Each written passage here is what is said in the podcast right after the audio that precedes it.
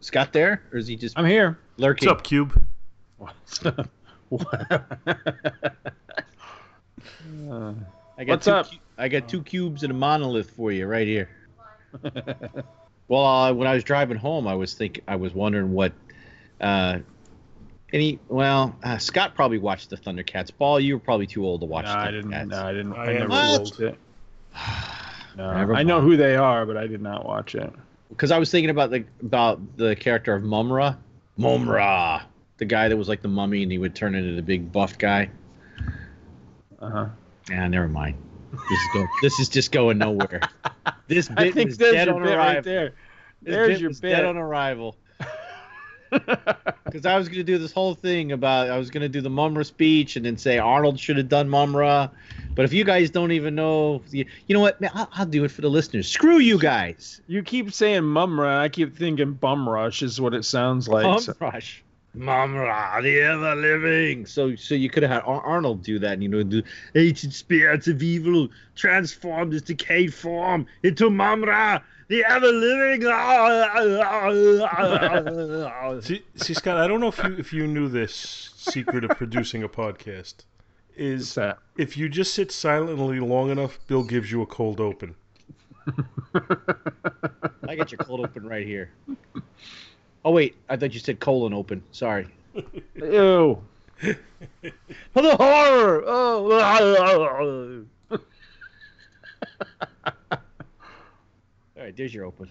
There's your opener.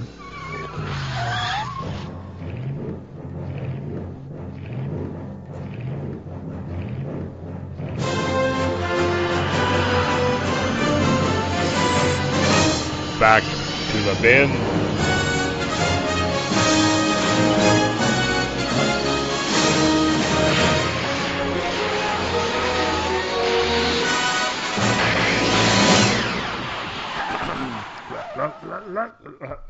You know, I just realized that they did this in a in a um.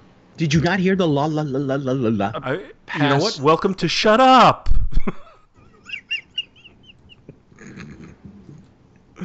what did what did you just realize, Scott? Yeah, that you're an a hole. I just walked right into that. I'm just realizing that the synopsis is what would this be? Um, past tense. Don't we usually we usually write them in like present tense, don't Oh we? Christ! Now I got to go back and change all the verbiage. No. I'm not changing shit. I'm just I just noticed this. This this is my first time setting Oh, eyes on it, so you know. Ahmet was a dreamer. Yeah. Oh, So it's, we we got to work with the Jackie Gleason of podcasting. Hmm? Jackie Gleason was famous that he refused to rehearse. Oh. So you, this is the first time I'm seeing this. We're ready to record. Well, doesn't isn't uh what's his name? Doesn't Brando do that too? Uh, Brando was just too busy at the buffet. Scott, you come before me with this crap. Can't can't you just get a suitcase to do this? I don't get that. That's what. Uh, Ap- no, he, apparently, he wanted a donut or something. No. was- a su- it's- I heard it was a suitcase. I thought it was a donut. Apparently, at some maybe it was a donut too, but apparently, according to legend, at some point, uh, Marlon Brando told Richard Donner that he would just assume that he do the voice of Jor-El, but that the the person, uh, personification of Jor-El be a suitcase because they were aliens on another planet and you don't really know what they look like. So why couldn't they just be a suitcase?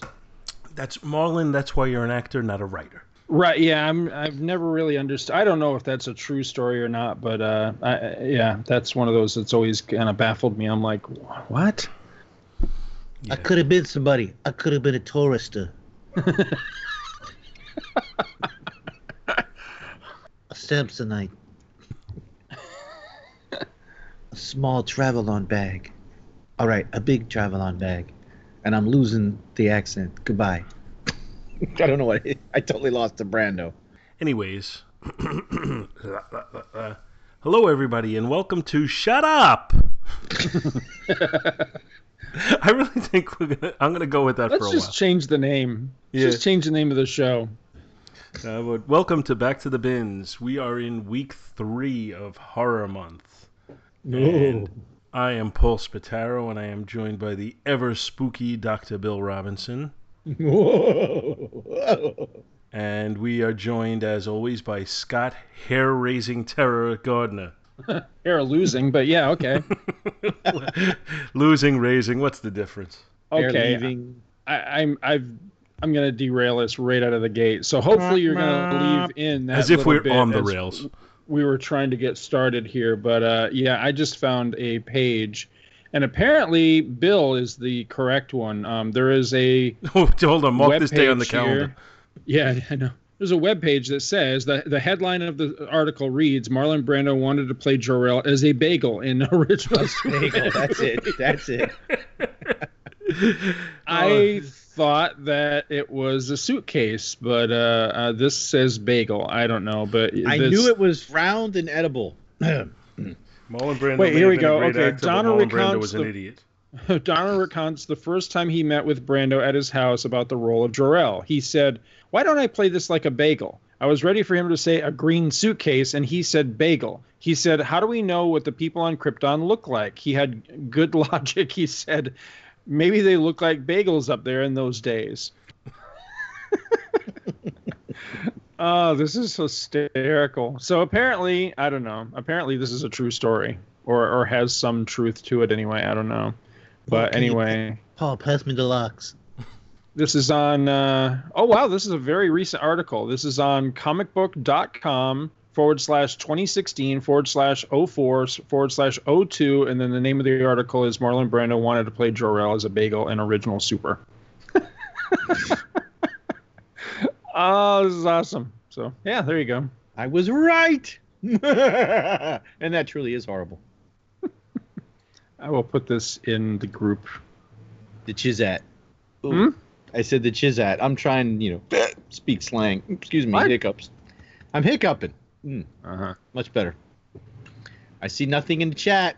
In the I'm working chat. on. I'm working on it. Work it, baby. Work it. So anyway, as I said, this is week three of Horror Month, and at the conclusion of week two, you will not hear where we discussed what we were going to do today, but we decided we would do giants in today's episode. And one of the books we picked was Marvel graphic novel number 17, which is The Revenge of the Living Monolith. Now, if you're not familiar with graphic novels, they are quite lengthy. So Bill and Scott decided that they would split that book. And I don't know how far we're going to get. We're definitely going to do that book, and we'll see if we finish that. Maybe we'll have another giant for you. But for now, we ha- just have that book. Unless anybody has any pre book horror comic discussion. Mm, I'm, uh, yeah. Mm. Nah. Nah. Nah. Nah. You said we split the book, and all I can think of is that part in Back to the Future where Marty and and Back to the Future 2 where he goes, I don't know, all I got was a damn cover. So it, it's I, I think we we're going not so much intentionally, but we're going more superhero horror this this year than we did last year. Hmm. Yeah. which is fine. I, you know, I, I at least I think it's fine. I don't know about the people listening, but if they don't like it, then uh, what can I tell you other than the fact that they're a bunch of cubes? Freaking cubes. You- Um, you always were a cube.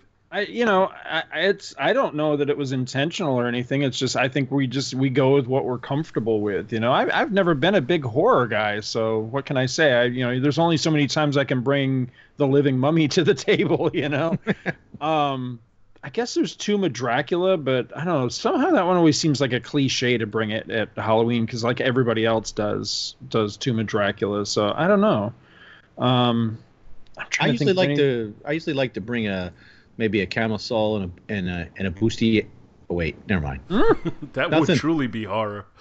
I don't know what's what's our what's our other themes for horror month. What do we still have in the queue? Well, we have a the uh, crossover at the end of the month. Mm-hmm. yes. Um, uh, but but you know a what? Surprise let's let's wait and see what we get done today before we decide what we're going to do next week. Because if my book carries over, that may influence what we do next time. Right. Mm. Okay.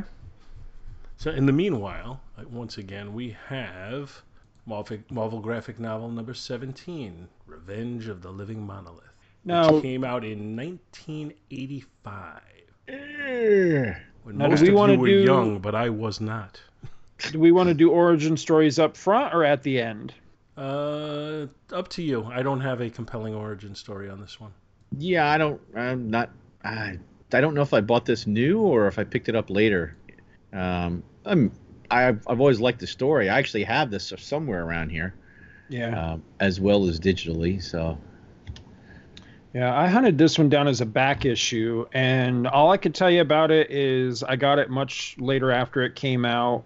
Uh, it had had a lot of build up because it was one of those things that I wanted to read. I, I I think this was advertised in Marvel Comics of the time, but being a graphic novel, uh, for some reason I just couldn't get it in the area that I lived in, so I had to go to an actual comic shop to get it. And I know that I bought this at Twilight Book and Game, which sadly doesn't exist anymore. It was in Syracuse. I'm not sure what I paid for it. I think I paid cover or maybe slightly above cover, but I think I paid cover for it because I seem to remember the section that it was in, that it was a graphic novel section, and they were just charging cover. Um, unfortunately, the one I have is a second print. I would love to have a, an original first print of this, but uh, I don't Yeah, know if I have a first or second print of this. Yeah. I'll, I'll have to check that. Uh, you know what? I must have got this new because I, I also have the the the the next gra- uh, gra- gra- graphic novel 18, which is the sensational Seahawk. Seahawk. She-Hulk. God. right?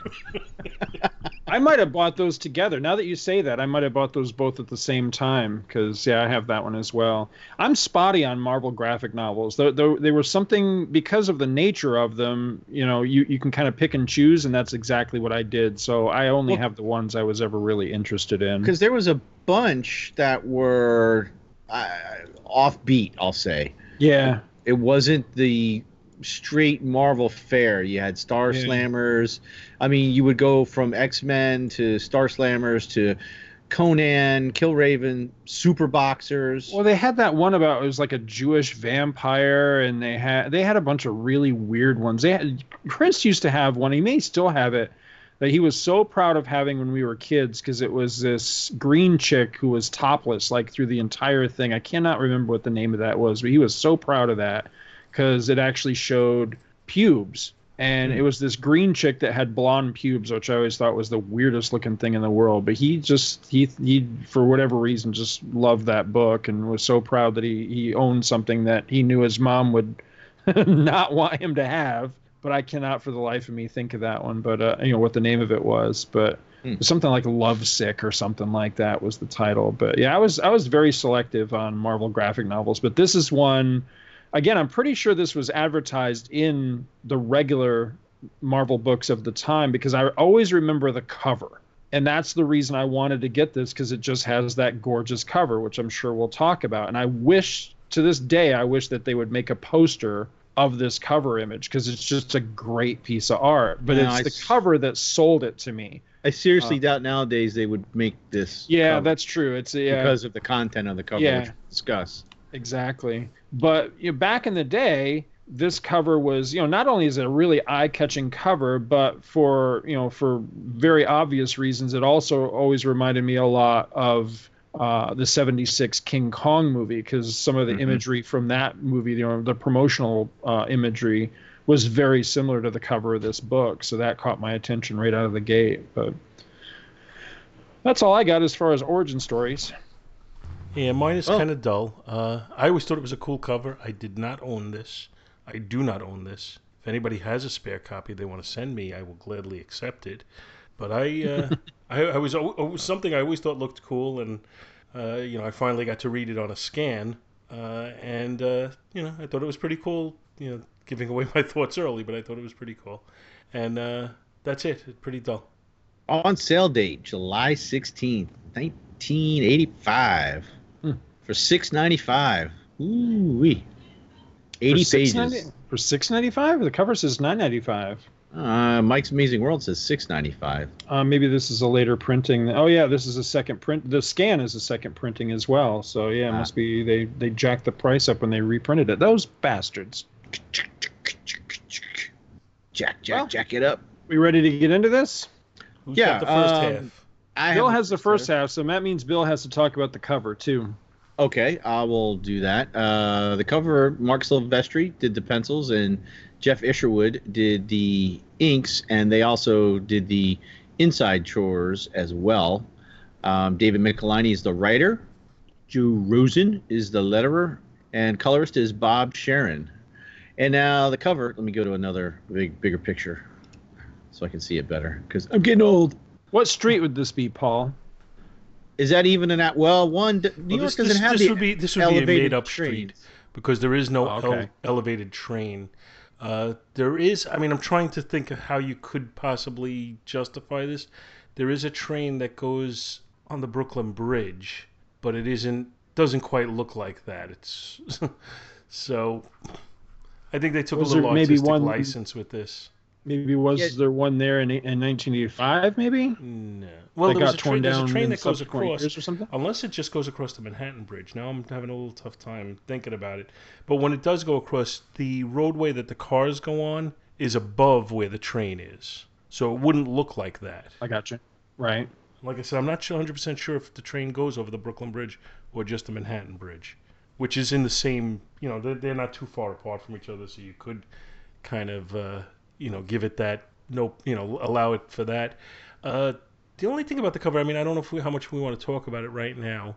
I, I, I love the image and I, I love the, the kinetic energy of it. The perspective on it seems a little wonky. The people don't seem like- quite right. So I don't, I don't you know, I, I think that they're trying to put a lot in there, and they do put a lot in there. But uh, you know, it just seems slightly off on perspective to me. like the people should be smaller or well, I, closer, I can maybe kind of accept that the one guy is very close to us, the guy who's in a full-out run at the front, and then he's got a twin brother to his left, Mhm. or to his right, to our left. But it's it just they, they just don't seem sized appropriately to me. I don't know. And like I said, the train really doesn't run there like that. And then when when you go to the actual trade center, the one that he's knocking down seems to you know, except for where it's falling apart, it seems to lack some detail. All Well, I this said, I think it's a beautiful that- cover. Don't don't misread my comments as saying I think it looks bad. I'm just trying to look at it with a somewhat critical eye. Well, basically, for those that don't have the cuck, don't have the image, it's the the living monolith. Well, it's the living pharaoh in his living mon- monolith form, which he transforms into once he's absorbed too much. Uh, yes, he's absorbed dogs. Once he's uh, absorbed too much cosmic radiation, cosmic energy, cosmic whatever, Cosmic radiation. bagel. Radiation, cosmic bagels, too many cosmic bagels, and um, he's basically smashing through one of the twin towers just with his fist and like tearing it apart like it's paper mache. So, um, and like like we were discussing in the in the in the foreground, we have people running away in in terror, um, and like a cityscape in between them and the living monolith as he's doing his rampage, and then off to the other side, because that picture only takes up, I'd say, two thirds of the cover, and then off to the left, you have six inset pictures down at the bottom, uh, which is kind of odd because normally in comics you would have them up at the top, but they're down at the bottom, and it's Spider-Man, Thor, Captain America, Reed Richards, Human Torch, and She-Hulk, and then above that in the top left-hand corner it says Marvel gra- gra- graphic novel. Then that spreads across the picture and, and this other bar of color that they have on on the left-hand side, and it's uh, Revenge of the Living Monolith by David Michelinie, Marc Silvestri, and Geof Isherwood. So I uh, guess we've pretty much beat the cover to death. Not yet, but we'll Oh, talk okay. about it later. Okay. See, I, I'm I'm surprised at you guys. I love this cover. I this this the cover is what made me seek this book out because I love this cover. I think the cover is fantastic. You know, he's he's large and in charge in the background, and you've got the, the tiny little humans in the foreground that are that are fleeing and running from him. And now, you know, in historical perspective, with what happened to the towers in real life, I think it's just that much more poignant an image because the that portion of the drawing that has the people fleeing the collapse of the tower is pretty faithful to what it really looked like when you know the Mhm. real towers fell. So I think it gives a, a certain uh, weight to this particular image. But I, I just think it's a it's a really striking image. I, I just I've always really liked this, and again, you know. It really reminds me of some of the imagery that was released uh, in conjunction with the 76 King Kong movie because I want to say that there was a picture of of Kong smashing through something. I, I don't think it was one of the towers, but he was smashing something. Maybe it was like the Great Wall or something, you know, that that held him on the island. But there was a lot of the imagery, of course, that did have him Well, in I New remember York. him There was a lot of image, yeah, standing on the towers. So you know, all combined, it's just reminiscent of that particular imagery to me. Yeah, don't, well, Mhm. don't get me wrong, because as I said, I, I really like the cover, and it is the thing that always made me very interested in reading this story. You know, I I find it very compelling. My my criticism is more on a technical level. Mm-hmm. Uh, you know, that, that I look at it, and you know, again, just trying to look at it through a critical eye, somewhat, and picking out what works, what doesn't work, why do I like it, why don't I like it. Uh, from an artistic point of view, I think it's really compelling. When I start looking at it with with a more realistic point of view, you know, there's there's certain things about it that I think fall short of technically the way they're supposed to be. Mm-hmm. But that doesn't make it any less compelling for me. I, I you know, if, if if I didn't like it, I'd come out and tell you, and we could debate that uh, and, and go on with it. But it's not a matter of not liking it. And there's Well, Bill, you have the first Ditto. half of the synopsis. All right, and uh, I uh, glommed, borrowed, pilfered, stole. We'll say borrowed. Uh, I give full credit to the uncanny X-Men.net. I uh, I went into the biography of the Living Monolith and I picked out the portions of Marvel Graphic Novel 17 that pertained uh, that were in, in there um, and kind of stitched them together with a little little uh, things here and there to to make it all fit. Since uh, Scott and I have been on assignment, as some of you are, are been joking in the in the mail, but we haven't got to that mail yet. So um, in order, since we've been working a lot, I uh, I I cheated, and we pulled down a uh, a pre-done synopsis. This is a big this is a big book. You guys just gonna let me dangle out there? Dangling, dangling. You're supposed to read your synopsis. Okay, all right, all right already. just just a thought. I was thinking like when you did your synopsis, you might synopsize the book. Very funny. So, Ahmet Abdol grew up in Al Jaza, a neighborhood in Cairo, Egypt. Ahmet was a dreamer. Dreamer, nothing but a dreamer. Someday gonna be a pharaoh. Nothing. Okay. Creating elaborate fantasies where he was one of the pharaohs of old, and the other children were his subjects, that he ruled as a benevolent god king. Ahmet was quite a character and often drew attention from from the other children with his antics, both good and bad. A local bully named Hassan, Hassan Chop. That's for Russell. See if he can figure out where that's from. Was uncommonly cruel to Ahmet, ridiculing his play acting and physically tormenting the boy. Still, Amet had a admirer in Feline, a beautiful girl from the neighborhood, who became his best friend growing up. As he got older, Ahmet's playtime fantasies became whoa, whoa, whoa, whoa, became a serious hobby, and he dedicated himself to the study of pharaohs and their great power. In high school, Ahmet reacted with glee when his genealogy study supposedly found a direct link between his family line and the pharaohs themselves, making him a modern-day son of Horus and Osiris. The ridicule and derision he received from his teachers and classmates did little to stifle Ahmet's joy. Time passed, and Ahmet and Feline fell in love. Aww. Feline loved Ahmet despite the fact that he was batshit crazy, and believed in his research. They enrolled in the American University at Cairo, where Ahmet became a professor of Egyptology. Ahmet's professional recognition was soon overshadowed at home by the birth of his beautiful daughter, whom he and Feline named Salome. Unfortunately, Ahmet's excuse, happy excuse home. me, excuse me, excuse me. Salome. Salome. Salome. Salome. Salome. Salome. S A L O M E. Salome. Salome. Salome. Salome. Salome. Scott, can I get a ruling? Let's compromise salami. Gotcha. Unfortunately, Amet's happy home life and his research were on a collision course. Amet's investigation led him to the conclusion that the pharaohs and gods of ancient Egypt were actually early mutants. Dun dun dun. Apocalypse, anyone?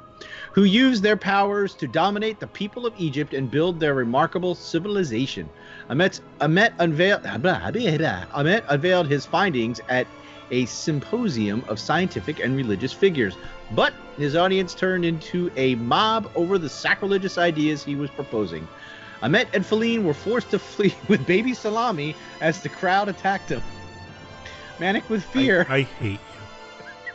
Me or Scott? Baby salami. hey, Scott. Scott made the ruling.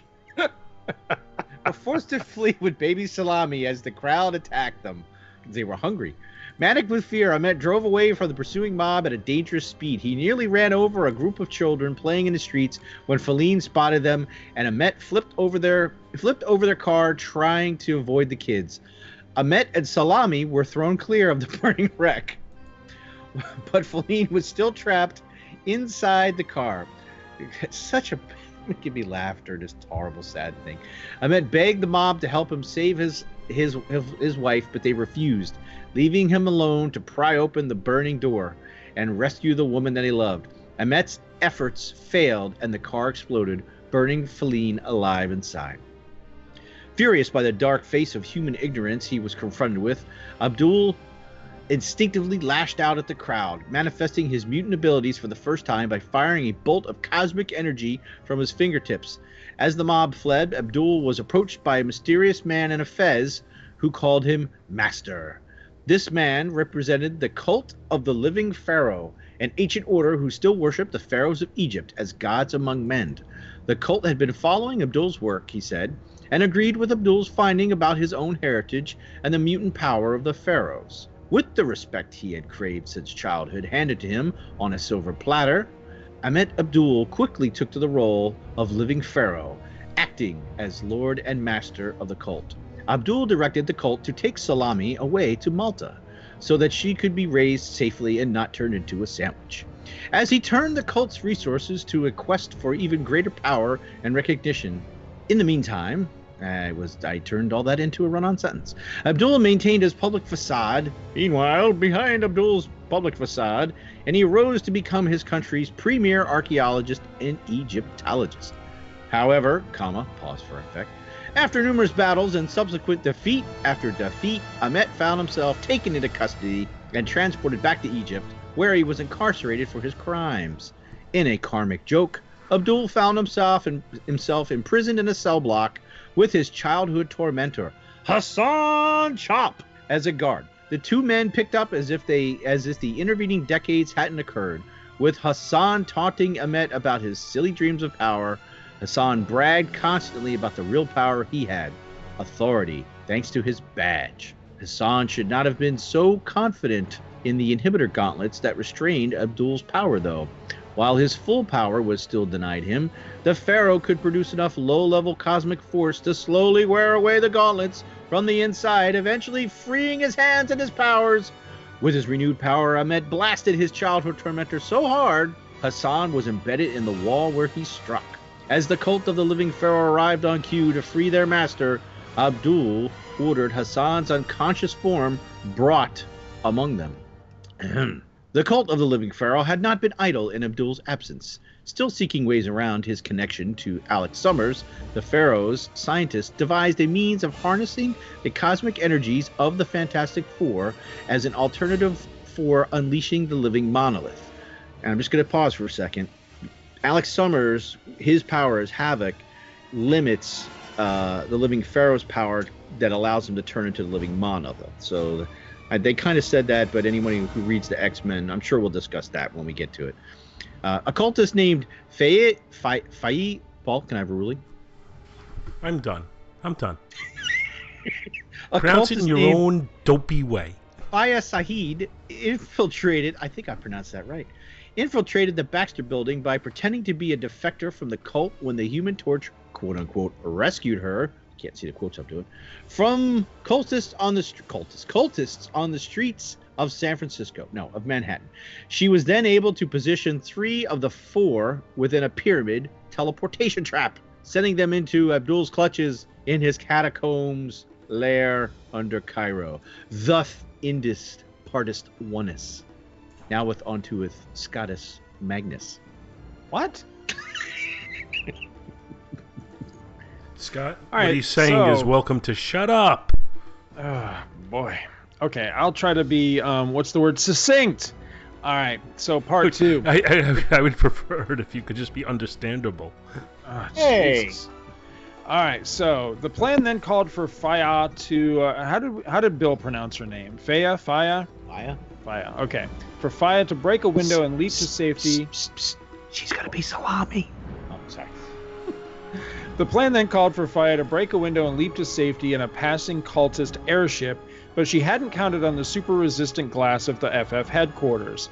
With Faya trapped by the FF's remaining member, She Hulk, cult protocols insisted she be electrocuted to death. Um, that's the stupidest sentence I ever heard. Electrocuted is to death.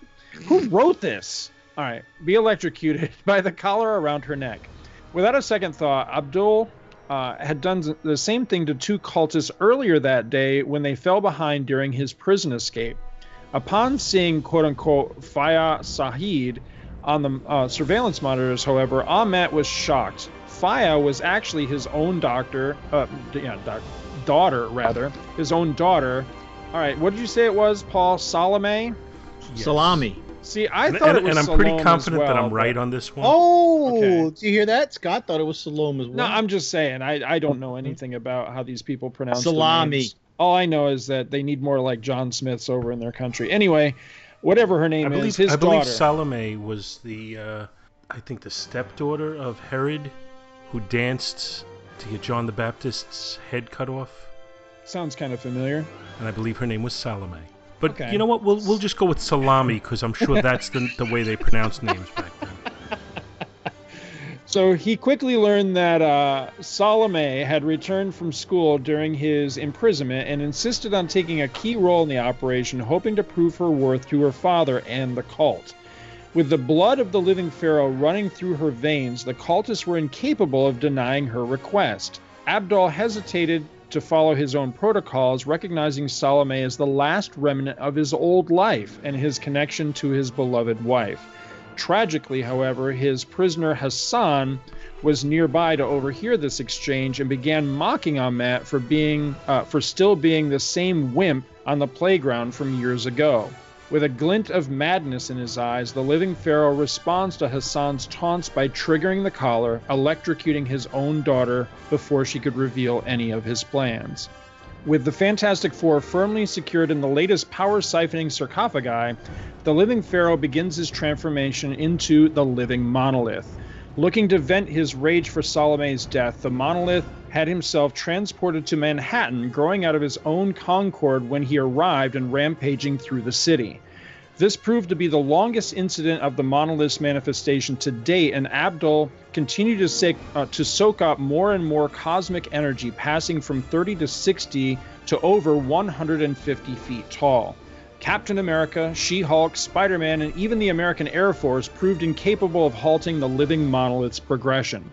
Abdol only hesitated when his path of destruction carried him to a school, like the one where he and Feline had met. Sensing his reluctance, Captain America got Abdol's attention and tried to reason with him. He urged Ahmet to see the good in humanity and not judge them based on Hassan or the men who had left his wife to burn. The living monolith might have listened if the Air Force's men on the ground hadn't taken the distraction as a chance to fire a bazooka at him. Enraged by the apparent trick, the living monolith began rampaging once more. Meanwhile, Spider Man decided he was of no use in the battle and returned to the Baxter building where he recreated Abdol's pyramid teleportation device. Materializing in Cairo, Egypt, the web slinger fought through the cult of the living pharaoh and found a way to overload the device holding the Fantastic Four captive. At that moment, back in New York, Captain America and She Hulk managed to shock the living monolith with the entire Con Ed power grid. Together, these events seemed to be enough to topple the monolith. Though he fell, the monolith did not revert to his human form. It seemed Abdol had passed beyond the point where his transformation could be reversed, even without the Fantastic Four as a power source. His body would continue to absorb cosmic energy and grow larger and larger. Indeed, he had already reached the point where he could no longer support his own mass, leaving him in Central Park where he fell. Captain America summoned Thor and the Avengers, who attempted to remove the still growing monolith from Earth by wrapping him in an adamantium cable, uh, cable and using the power of Mjolnir to launch him skyward. The cult of the living pharaoh arrived on the scene to protect their master and engage the Avengers. Nearly motionless but still aware, Abdol watched as the normal citizens of New York rose up in defense of their heroes fighting against the cultists. He witnessed an average man die in the cultist ray blast protecting a small child who was a complete stranger to him. Finding truth in Captain America's words, the living monolith called for the cultists to stop. Uh, Abdol called upon Thor and, with all his strength, pushed off from the ground in time with Mjolnir's throw. Now, I just have to point out that the synopsis um, kind of left out the fact that they tried to launch him once with using Yeah. Mjolnir and failed. It didn't mention that, so this was the second attempt. Uh, with the monolith basically shoving off in advance of Mjolnir, um, then it worked. Uh, the added force gave the hammer the lift it needed to carry the living monolith to escape velocity, sending him on a journey through space. Over time, the monolith continued to expand until he reached planetary proportions, and life and ves- vegetation began to grow on his uh, vast surface, sustained by the energy of his cosm- cosmically charged cells. The living monolith found a measure of contentment as he evolved to become the living planet.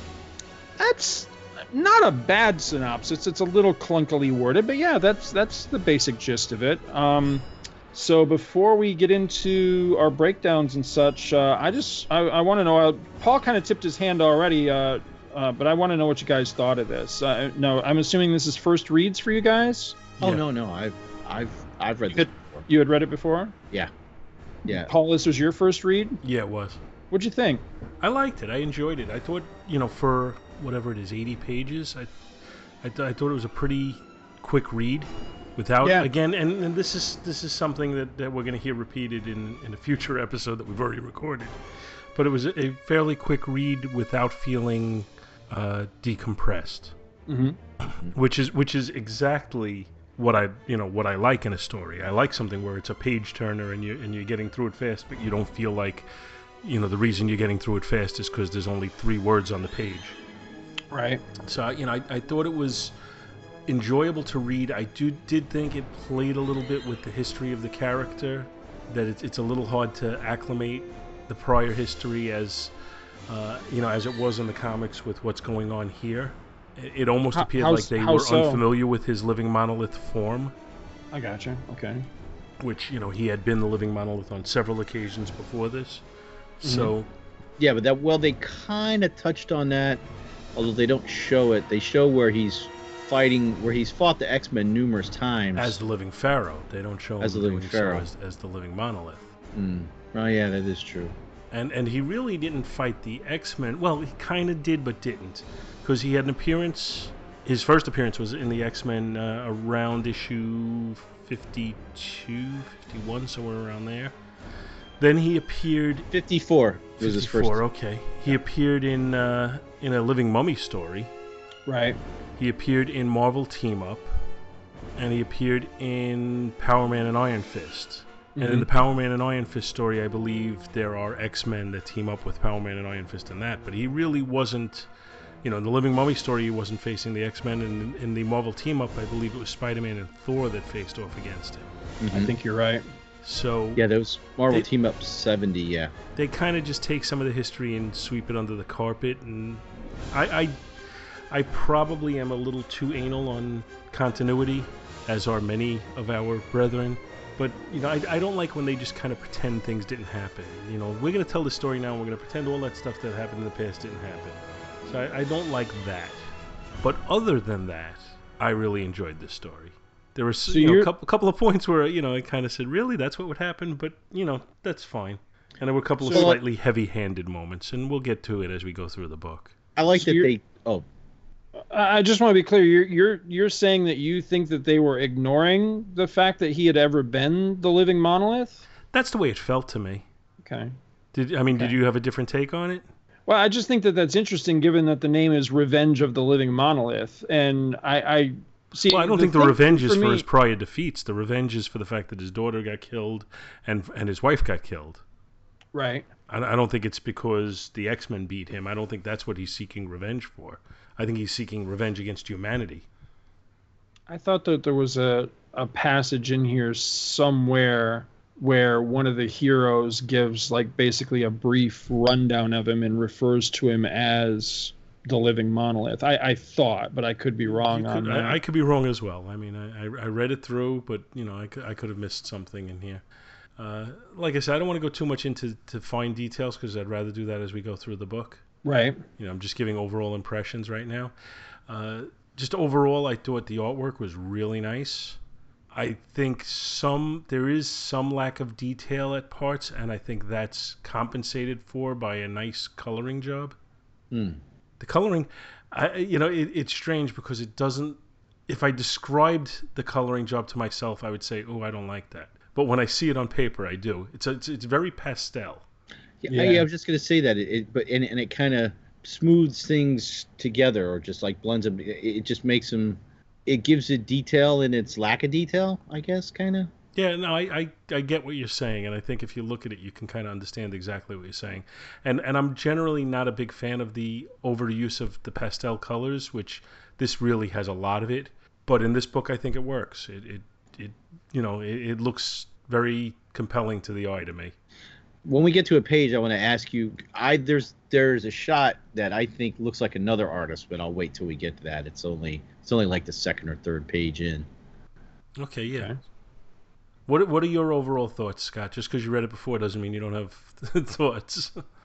Well, no, I uh, I haven't read this since I initially got it, so it's been a long, long time since I've read it. Um, and I was I was really afraid that it might not hold up because I remember when I read it, liking it a lot, being a little bit disappointed that there wasn't a little more action, being a little disappointed that that fabulous image on the cover is not reflected in the book.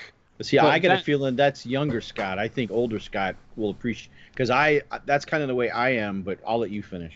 But reading it again, I, I think it still ha- uh, still holds up. I think it's still a lot of fun. Um, unfortunately, even with as many pages as it is, it's got a pacing problem in the fact that it seems to take its time getting going. And then by the time it does get going, it's like all of a sudden they realize, oh shit, we don't have very many pages left. We got to wrap this thing up. So I do wish that there was more of the rampage. I, I wish that we had seen more uh, of the destruction. Um, by the time we get to the end of the story, we're just told that there was a lot of destruction and, and a lot of deaths and everything, but we don't necessarily see it. And that's a bit of a shame because with something like this, especially again with that cover image, I, I think that you go into a book like this expecting that this is going to be kind of what.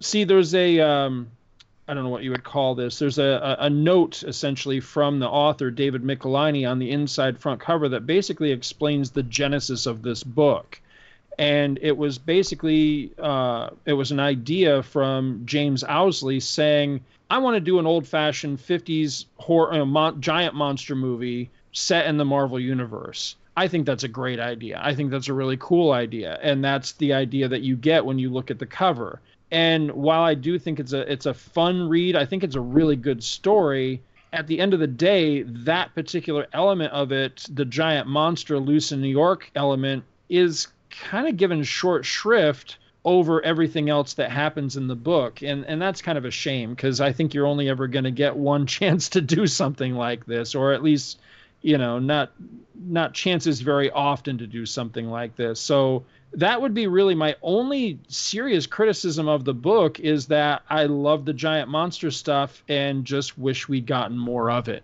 Uh, but beyond that, uh, I was pleasantly surprised to find that yeah, it still holds up. I think the characterizations are really good, and uh, and we'll get into some of the other uh, elements of it that I really like. Um, but yeah, that that was the only thing I think. Um, if this had been, because what is this? Is it 80 pages?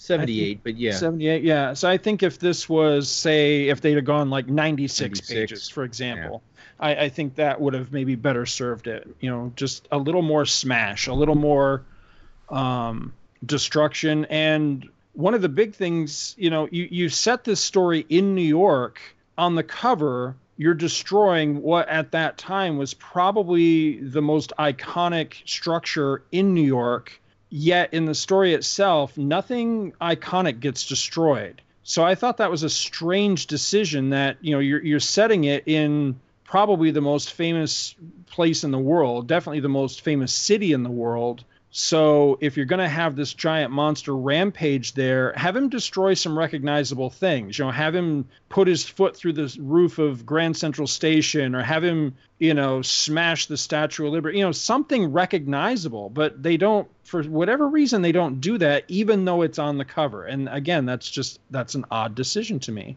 But uh, again, overall, I, I really enjoy it. Uh, I enjoy it more as I think just a, a good. Um, you know, let let's get some of the big guns of the Marvel universe all together to fight the menace story as opposed to necessarily a really good giant monster story, if you know what I mean. Mm-hmm. I well, think from... though reading Michelinie's note that you made reference to, I the way I read that, it sounded like the book was kind of viewed when they when they were talking about it being just a giant monster in New York. It sounds like the the book was being viewed almost as a joke Right. And then as he added more and more of the human elements, that's when people started saying, "Oh, I can't wait to read this." So right. I think he was swayed to to kind of detour off that giant monster element that was attracting you to it in the first place. Right. At least that's the way I, I interpreted his comments. Yeah, because from what I remembered, um, I mean, it's been a long time since I read this, and and I mainly remembered the battle stuff, and I didn't really remember the whole the I, I don't want to say humanization, but the filling in of um, of the character and how Ahmet became who he was. Right. I mean, he, he might have been a little off as a kid, but you know, it didn't help everybody picking on him. You know, I mean, you know, the kid had dreams and he did the research and discovered it. You know that he wasn't crazy, and you know, I mean, it's kind of I I don't want to say it it's akin to Doctor Doom, but it's kind of along the lines of, of how you know everybody turned against him and then he rose up to build himself back up right. into something else bigger stronger faster. No wait no it's not the six million dollar man. But um and it's and it kind of it it it puts a lot of tragedy that you didn't have with the character before. Because before he was just a cardboard cutout villain that fought the x-men really. That's what he was when his, in, in his first appearance he yeah, was a nut job. Know, he didn't have any true backstory until this. Right. I mean, and this gave him a good backstory. I mean, I mean, he's still a nut job when he kills his own daughter here, but I, I, I we'll get to that. But I actually kind of like that sequence, though. Yeah, yeah, that was yeah. So, um, should we start going through the book a little bit? Sure. I think we could do that. I just want to point out um, again, you know, that inside front cover has that little blurb from David Michelinie laying out the origins of the book. I think it's very interesting to note that. So essentially, the the concept of this originated with James Owsley, who's credited here as the editor. Owsley would eventually be uh, canned as an editor by Jim Shooter. And I just think that that's uh, that's interesting to note. Was it wasn't um, he a um, Daredevil villain? James. Oh, is that Owsley's first name? Is it James? I don't remember. No, actually, it's Leland. Leland, that's right. You're right. It is Leland. James Owsley is today Christopher Priest, and it's really weird because that's Christopher I was Priest, really? Yeah. Oh, he, he had a just, wonderful run on Black Panther. Yeah, I was just reading about him a couple of nights ago and uh, read the whole story about him having been canned by Shooter, and apparently, according to Shooter, when he fired him as an editor, uh, Owsley thanked him for it. you know, like sincerely thanked him. Like, you know, he, he realized he was not any good in that particular uh, job. And so thanked James him for Owsley it. to Christopher Priest. Uh, it's there's a whole story about. I'm trying to remember where I was reading. I don't know if it was Wikipedia or somewhere, but there's a whole story behind it. Um, he's never really publicly explained the whole thing, but uh, according to what I was reading, it had something to do with, for one, he's an ordained Baptist minister, Um, but also, I guess he had once said in an interview that uh, if his uh, marriage didn't work out, which it didn't, it ended in divorce, um, that he would change his name to priest, and he did. So hmm. I don't know what that was all about, but yeah, same guy, and a hell of a hell of a writer. I think he's a really good writer. Um, I've liked just about everything of his I've ever read. So uh, Janet Jackson made the logo. Yeah, I was just looking at that. Yeah, according I, to I this, guess, I guess you become uh, Christopher Priest the same way Adam Austin becomes Gene Colan. Yeah, I guess so.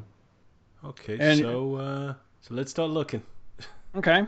So I guess I'll I'll bring us through a little bit here. So we we open okay. with kind of a I think a pretty cool splash page. Mm-hmm. Uh, of now one one of the things I note though is now I've never been to Egypt, but I assume the streets of Egypt aren't like well, you're walking through a mummy movie. Egypt. Oh, sorry. You know, I, I assume it's not as if you're walking through a mummy movie or going through, you know, the uh, Indiana Jones area. You know, sometimes you see these. Yeah, places... but this is 1950. Yes. Is when the shot takes place. So I mean, I see what you're saying, but you would you would think it was 1850 uh, from the way it's drawn here. Is it just me, or does Ahmet right there is he kind of reminiscent of Max from Where the Wild Things Are? Yes, I never saw. I didn't see that until just now, but oh, yes. Oh, yeah. oh, that that that just adds a level of cool to it, as far as I'm concerned. Yeah, I think that's neat. yeah. This and, uh, this whole opener, I thought was uh, it was sad. It was tragic. I think you know a lot of us can can relate to this sort of thing. You know, schoolyard, you know, bullying as a kid and everything, and uh, yeah, I just I liked this. I, you know, it, it's funny. You know, Bill was talking about this about the whole thing with, you know, giving him a backstory and everything. But more than anything, I, I think you know, creating not only a backstory for the villain, but a, a, a, a motivation, maybe even a sense of sympathy with his plight. I don't know that this at this time in 1985 that probably wasn't overused yet. It was probably still something of a novel thing. These days, I'm sick to death of it. So I was trying to put it in its perspective historically with this and not roll my eyes at the whole thing because it is very well done. But as this has become kind of a thing in both comics and especially in movies, I've gotten kind of tired of it. It's like, can we not just get a bad guy who's a scumbag bad guy? He's bad because he's bad. He's not bad because he had a bad childhood, or he's not bad because you know things just didn't well, to, go his to, way in life. He's bad because he's bad. To quote a movie that you don't care for, some people just want to see the world burn. Yeah, I mean, I, I can I'm I can be down with that. But you know, th- that said, that's not necessarily a criticism of this story because I like the story. I, I just want to be clear on that. But it, it, it is one of those things where um, I at this point in my life I don't need to necessarily see sympathetic villains anymore. And while I like the story with this, I do question whether it was truly necessary. Could we not have seen him just, you know, just start the, you know, could we not have just started this story with I'm the living pharaoh and I want to suck the power of the fantastic. Oh, I've got the power and now I'm, you know, I'm 150 feet tall. Well, you and know what? I think, I think you could have done. Pages, you know. I think what you could have done is you could have started with him learning that he had the lineage of the pharaohs in him, right? And beco- and just basically going off on a uh, crazy ego trip. Right. And it makes him it makes him less sympathetic. That's the thing is they they wanted him to be sympathetic here. Yeah. But it would yeah. make him less sympathetic, but it would also give you kind of a, a clue into his motivation if they did it that way. So you could do that and then have him be a villain for villain's sake. But you got to remember, this book is his book. This isn't Captain America, Spider Man, She Hulk, the Fantastic Four. They're guest stars in this book. Right. This is his book. So That's true. I can't yeah. I can't criticize them for wanting to make him essentially the protagonist of the book, not the hero, but the protagonist. There is there is a, a definable difference between the two terms. Now, the crown that he's wearing, did he borrow that from the Cowardly Lion? Because it looks like he took a vase and smashed it, and, and then just took the top of it and put it on his head. I like the poses of the kids in the splash page. That it's like those little kid poses, especially the one that we don't see his face. He's just got his feet sprawled out like he's listening to this kid. Right. And then the other guy's sitting on the uh, steps. I think that's young Scott Gardner going, oh, "Shut up." Welcome to Shut Up. So who was the who was the artist, or what was the page that you were saying that you thought At the maybe bottom of, part- of the second page where he's crying, does that look like one of the like Sal Buscema or John John? I would say more John than Sal. But that's that's what I got from that picture. I was like, wow, that you know, it, it just it just stuck out to me compared because it's really detailed compared to I mean it's the second page in and it's really one of the most detailed pictures so far in the book other than the splash and I think even more so because it's a close up. What do you guys think? Now, what is that that he got thrown at him? Was that camel Mud. crap? Uh, no, it was dirt because he's saying he's uh, ruler, king of the earth. So the one, so young Hassan says, so I say we give him that earth. Right, and right, throw okay. dirt, dirt. Because I'm, I'm looking at him, I'm thinking he's, he's sitting there with turd on his face, but- Turd. but apparently not so. No, it's just dirt because you can see the other kid bending down to also pick up a, a handful of dirt, potentially to throw it at him too. Yeah, Still not a you- very you could- nice You thing can see do. what I'm talking about, I think, on this page, though, as far as like the coloring.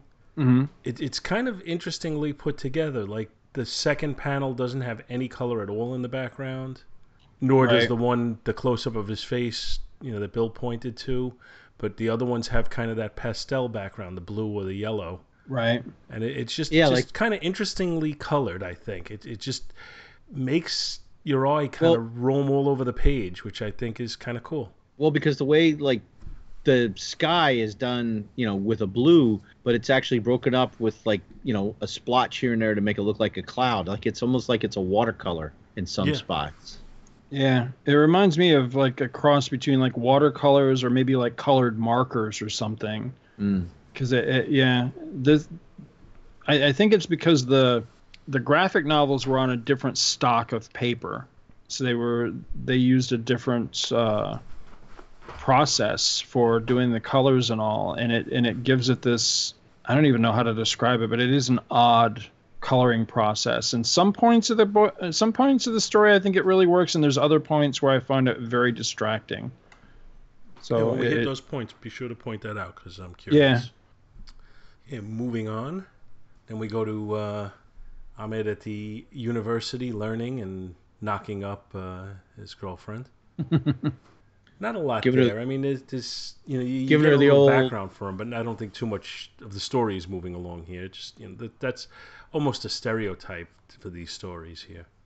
I do like when he's uh, when he's presenting his uh, lineage that there's the kid at the foreground of the picture who's laughing at him. yeah. And he got, and he got a three day suspension too. Yeah, I don't get that personally, but whatever. Why? Oh, so you would be that guy, huh? You'd be going, hey, hey, what a cube. Oh yeah, Hey, hey, what a pyramid. but I, I don't see a three day suspension for it. Hey, man, this is Egypt. They're a little, they're a little tougher. I guess so. But then he uh, he gets his job at American University at Cairo. I wonder if there is such a place. I want to say yes. And he gives a lecture there about how what is it about mutants and how the, the fa- he, his theory is that the the pharaohs were mutants. And that would later that be really re- incites the crowd, though. Yeah. Well, but that would later be kind of retconned or changed, and that would be where um, Apocalypse comes from. Yeah, I like that. When I when I saw that because I didn't remember that part of the story, and I thought, hmm, that's interesting because that kind of opens the door for Apocalypse. I thought that was neat. Because in this particular case, as it relates to the Marvel universe, he's he's right. His theory was actually correct. Well, they say when I was reading the um, the actual biography they have, it's uh, one of the things. Uh, it's uh, there's a section here.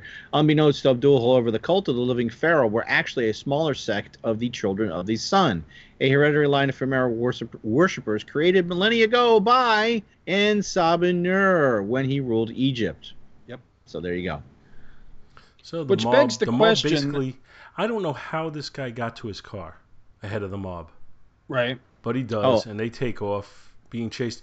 And the page where they're running from the mob, there's some real interesting artistic choices here, as far as the inking and and the coloring. Oh, um, American University in Cairo is an independent English language research university located in Cairo, Egypt, established in 1919. Hmm. So okay, so we have some basis in fact there. But on, on this page where they're running from the mob, there are the the inking isn't solid. It's almost done in a sketchy kind of way, with with lines, all all uh, horizontal lines. Oh, when they're in the car, you mean? Yeah, Yeah. and it it, it, cre- it creates give it a feeling of, speed. of frenetic speed. Yeah. Yeah. and then the coloring is very monochromatic. They they either have yellow on them or there's some that are orange, and then the bottom panel when the crash is about to occur, it's kind of a pinkish red. hmm Yeah. So you know it's it's conveying, I think, the action in the way that they're uh, coloring and inking it. And then when they're upside down, it, ev- it everything's like a when the car flips and they're both you've you've kind of got the speed flow lines and they're, they're all white like they you know like it's that moment frozen in time they know you know so something really bad is about to happen and uh Yeah, and and, and, And- the, and the wife just says in very small letters, "Salami." So I guess I guess while this all was all happening, she was getting hungry. well the little baby got thrown from the uh little salami was thrown from the uh from the crash ah it's so sad and then Feline's still inside and see this is where he needs to turn into the hulk dun, dun, dun, dun, dun, dun. that's what i thought with this scene like he's trying to rip rip you know rip the car open he's like oh i Yeah. can't save her Yeah. I Yeah, definitely because- was thinking of the the pilot to the Hulk. Yeah. Yeah because then he gets the power after his wife blows up and he gets angry and he blasts the crowd Well, what I want to know is the dude that shows up afterwards, the the one that shows up and tells him he's not insane and that he's much much more than he thinks he is. He's going to show him his destiny and all that. Does that mean that this asshole just stood there and waited for his wife to die so that he could, you know, take him and show him the way? Because that's that's particularly You, messed you- up. you get the impression that they've been following him, knowing that this was his destiny, right. and they're just sitting by silently while all this is going on, waiting for his power to manifest itself. I guess. Yeah. That's pretty messed up. Uh, You know what? I, I didn't catch this before, but looking at it closer, when they're driving away with the speed lines and he's talking about, you know, um, the he's like, you know, you don't know the anger they can show, the hurt they can bring, and behind his head, you see in a solid color is the scene where they were throwing the dirt on him when he was a child. Yeah, but she Mhm. should be fully aware of that. He's saying you don't yeah, know. she, was, there. Yeah. Right, right, but, but no, but I'm saying that he's saying, well, yeah, but but he, but that like that's still plaguing in the back of his head. Like he's never really let that go. Right. Yeah, oh no, I mean- absolutely he hasn't. And that that comes in further when he re- reconnects with his childhood tormentor. Mm. Right. But uh, I'm, I'm just thinking like back to the, uh, you know, this this cult is following him around, letting all this happen, and I'm thinking, bad cult, bad. What did you do? Go after each of them with a rolled up newspaper, knock the fez right off their heads. So then, No, then we no. have uh, kind of a little bit of a montage page showing him as the living pharaoh being worshipped, and there's one shot of him battling the X-Men, and then one shot of him laying pretty much unconscious on the ground with the X-Men standing over him, which again I don't think truly reflects the history because even then he turned into the living monolith, and we'll just kind of sweep that under the carpet here. This does mm-hmm. beg the question of why the X-Men don't appear in the story. You know, why this why why the X-Men weren't um, the team or one of the teams um, Well, this is right. called upon to This is right before X. This is when the X Men, I think, were dis, had disappeared. Or no, am I thinking two year, two, a few years later? Well, you figure this is after the first Secret Wars. Right. So yeah, they're still kind of hunted. Well, Uh, I mean, the, the story, the Manhattan portion of the story, how long a period of time do you figure that takes? A couple of hours? If the X Men are, are in another part of the country, they just may not be able to get there in time. right. You know, I mean, it's it's one thing, you know, that the, it, it seems to come up often where people say, oh, why, you know, why wasn't so and so there? Well, you know, they, they you can't be in all places at all times. Right. So I just did a quick zip through the chronology and the stuff that was cover date April 85, X Men 192. All right. So this was, This is slightly before the trial of Magneto. yeah. Yeah. So they were still kind of incognito, I guess. So maybe not wanted to be seen too much. Well, they are name checked later. Um, I think it's She-Hulk that asks Cap, you know, who else should we call in on this? And she mentions uh, the Avengers. uh, I mean the uh, X Men and the Defenders, which I thought was interesting as well because the Defenders were still around at that time. Mm-hmm. Yeah, we need to get I'm just as- over here to fight him. I'm just as glad that the X Men aren't in it, but I, I do think it's interesting, you know, just to note that you know uh, this makes it look like he's their villain. You know what I mean? So it's interesting that that they don't come, they don't factor into this particular story Right. later on. And that's that's me saying that with not a lot of awareness of the character because I you know I, I initially went into this book back in you know whatever year I picked it up 85 86 whatever you know I like I say I got it as a back issue. I went into this story not having any idea who the living monolith is and I still don't really know who he is you know beyond the broad strokes. I, th- I think I've read you know one or two stories with him not X-Men stories so I, I still don't have a whole lot of familiarity with him. But this book definitely, you know, to me creates the impression that he is an X-Men villain. Yeah, well, he, you know, he premiered as an X Men villain, and I'm just thinking that Marvel team up uh, appearance. If I remember right, that was two parts. One was with Thor, the other was with Havoc, because his power was linked to Havoc at that point. Right. You know, if Havoc was put out of commission, then he would, you know, it would it would enable him to become the living monolith. Yeah, I remember them shoving him in like a you know a sarcophagus that cut off the power and then. whoop, he I don't know uh, how that up. connection was formed initially, but whatever the case may be, he certainly was more connected to the X Men than anyone else. They were pen pals. Yeah. So the story moves on, and he's in jail, and he's got both of his hands uh, covered, Hmm. controlled. Must be hard to take a piss. It's to keep him from baiting. Yeah, it's got it does have to be a problem. Uh, but you know they, they're covered in these iron metal manacles. Like that itself couldn't be used as a weapon. You could Mhm. just punch the crap out of somebody with those things. Except you're on the other side of the bars from them. How do you pick your nose? You don't. You smash yourself in the head. You use your toes. Notice he's not wearing any shoes. I'm very limber.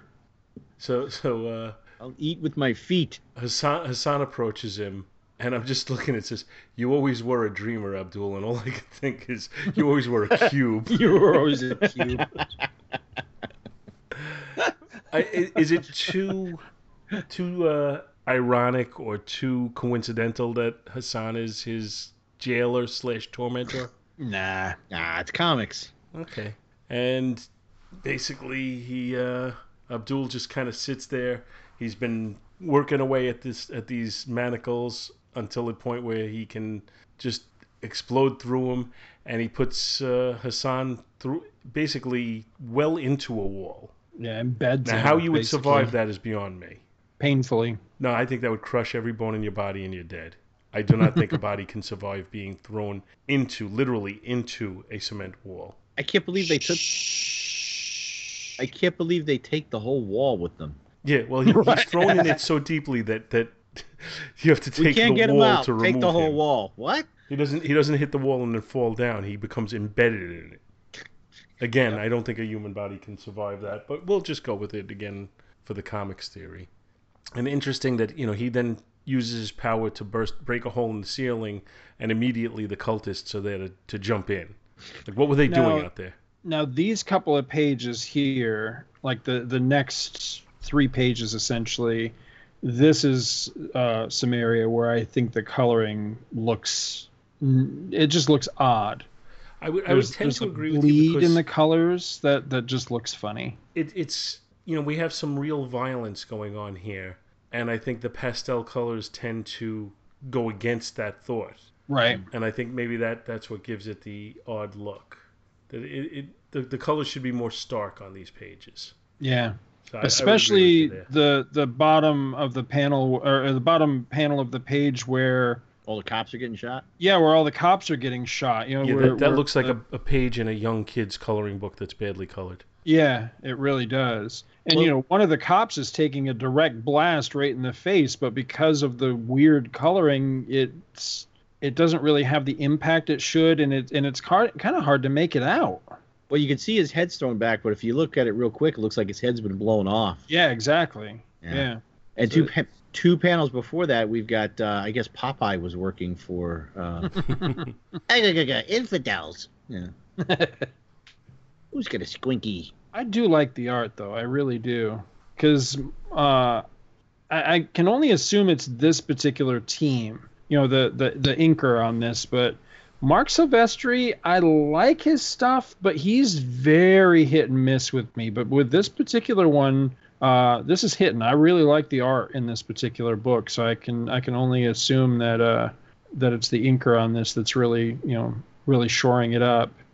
But the the inking seems to be done with a nice light touch. Yeah. Which sometimes I'm not crazy about that if they don't, you know, if they don't clean up the artwork enough. But in this, it seems like he cleaned it up just enough.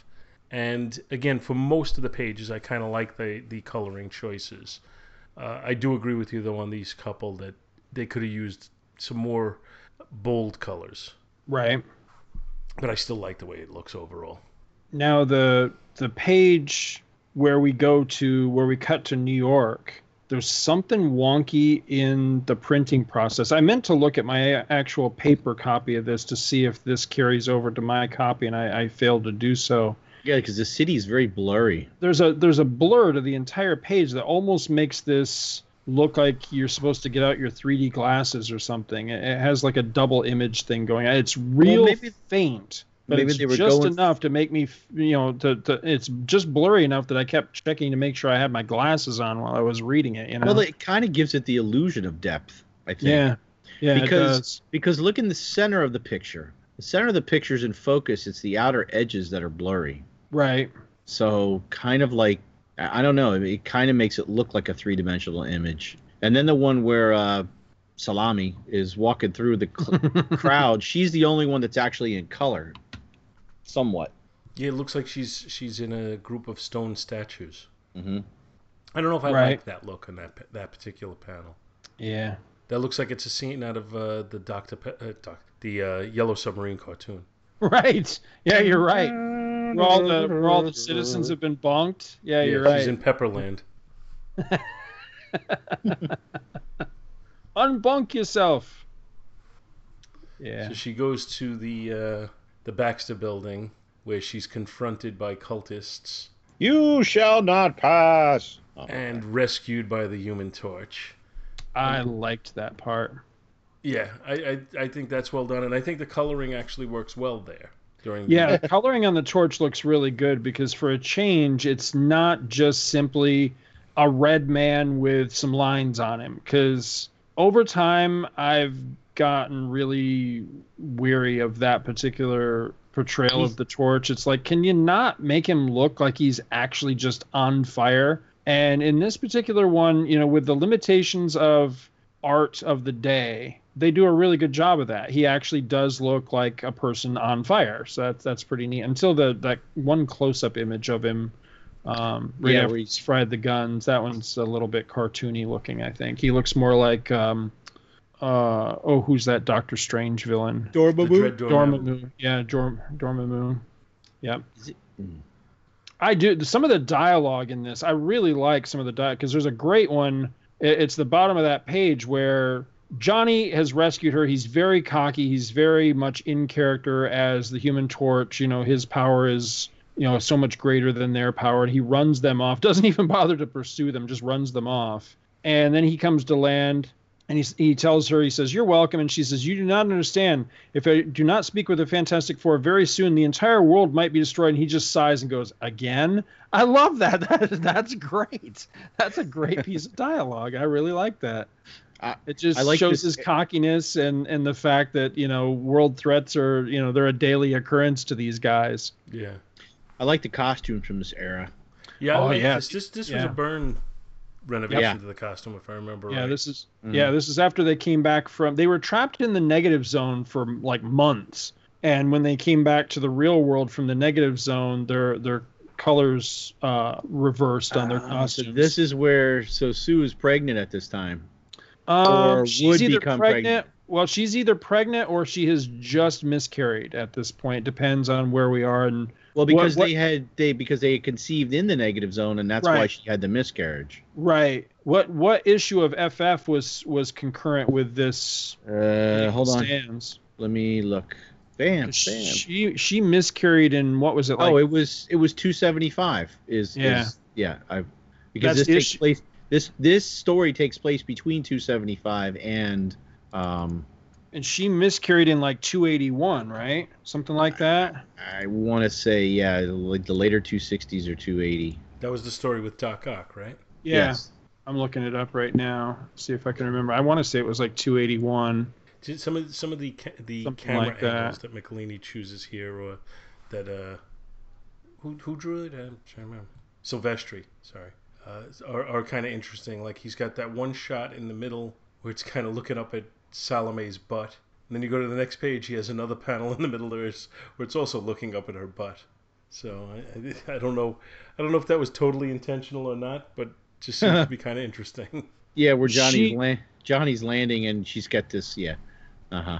So she miscarried in uh, in 267, so even earlier than I thought. So So that would already This be in the must be- at this point. yeah, this is post. That must be Oh, why she has the okay. hair, the different hair. Because I remember her changing her hair, Hmm. and I think maybe she changed her hair in response to the miscarriage. I think something like that. I I, I can't remember. Because this is also right around the time that she became um, The Invisible Woman or Malice. Well, the Invisible Woman, but also Malice. Yeah, Malice is what I was thinking of. Yeah. So yeah, that was right in this this particular time too. I'm not sure if I can. Let's see. So just to, Yeah. while, while you're looking up more, at this point, Salome is giving him the spiel that uh, you know the the pharaoh is crazy and that he's trying to subjugate the entire world, and that she's decided that he's out of control and she's rebelling against him, which is a bunch of crap. Yep. Uh, and Crap, I, I, I think this is one of the points where the story got a little heavy-handed because they have to have, you know, I, I suspected from the very start that this was his daughter. From the first shot, I- yeah. that that I, crossed my I mind. suspected it was his daughter from the first time you see her, but I didn't suspect her. So Oh, I I, was buying all of this right up to the point where she. Uh, and you know it's it's the narration that kind of tips the hand, but it says yeah, well, you that's know, what I'm saying. It's a little of- heavy-handed. I think they didn't need Yeah. to do that. You know, the Well, yeah, warmth, because the flattery, and the subtle, ch- this what is? Right. in the warmth of flattery, the subtle chill of menace is lost. You could have done without that, especially with the evil look on her face that they're showing there. Plus, just the Yeah. heavy-handed way she had She-Hulk left out and everything. You knew something was going on. I like the face that Johnny makes when when she's like, "Oh, could you leave She-Hulk here?" And right. Johnny's like, "Hmm." Yeah, yeah, that's kind of cool. Yeah, just forget that I saved her life this afternoon. I love that. Humph. He's he's in great character in this. I really like that. I wonder if uh, if uh, Michelinie ever ever did a uh, a lengthy run on FF. I can't remember if he did or not. You know, if he ever had any um, you know prolonged experience writing the FF. I have to look that up sometime. So this next sequence, I'm like, really, really? It's What? his their their um I don't know his lair looks like The Death Star. well the Death Star or I was thinking more of of uh, Forbidden Planet with the with the Krell civilization. I mean, look at that thing, man. The thing goes down for miles. Yep. Yeah, I was thinking Death Star personally. I could see Obi Wan on the other side of that pole.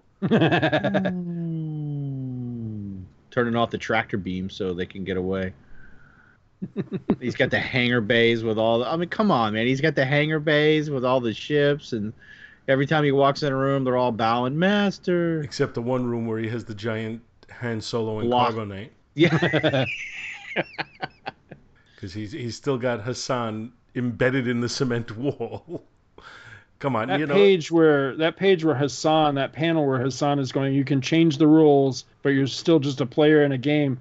He looks so much like Abe Lincoln right there. It's not even funny. yeah, he does. help me, Kirk.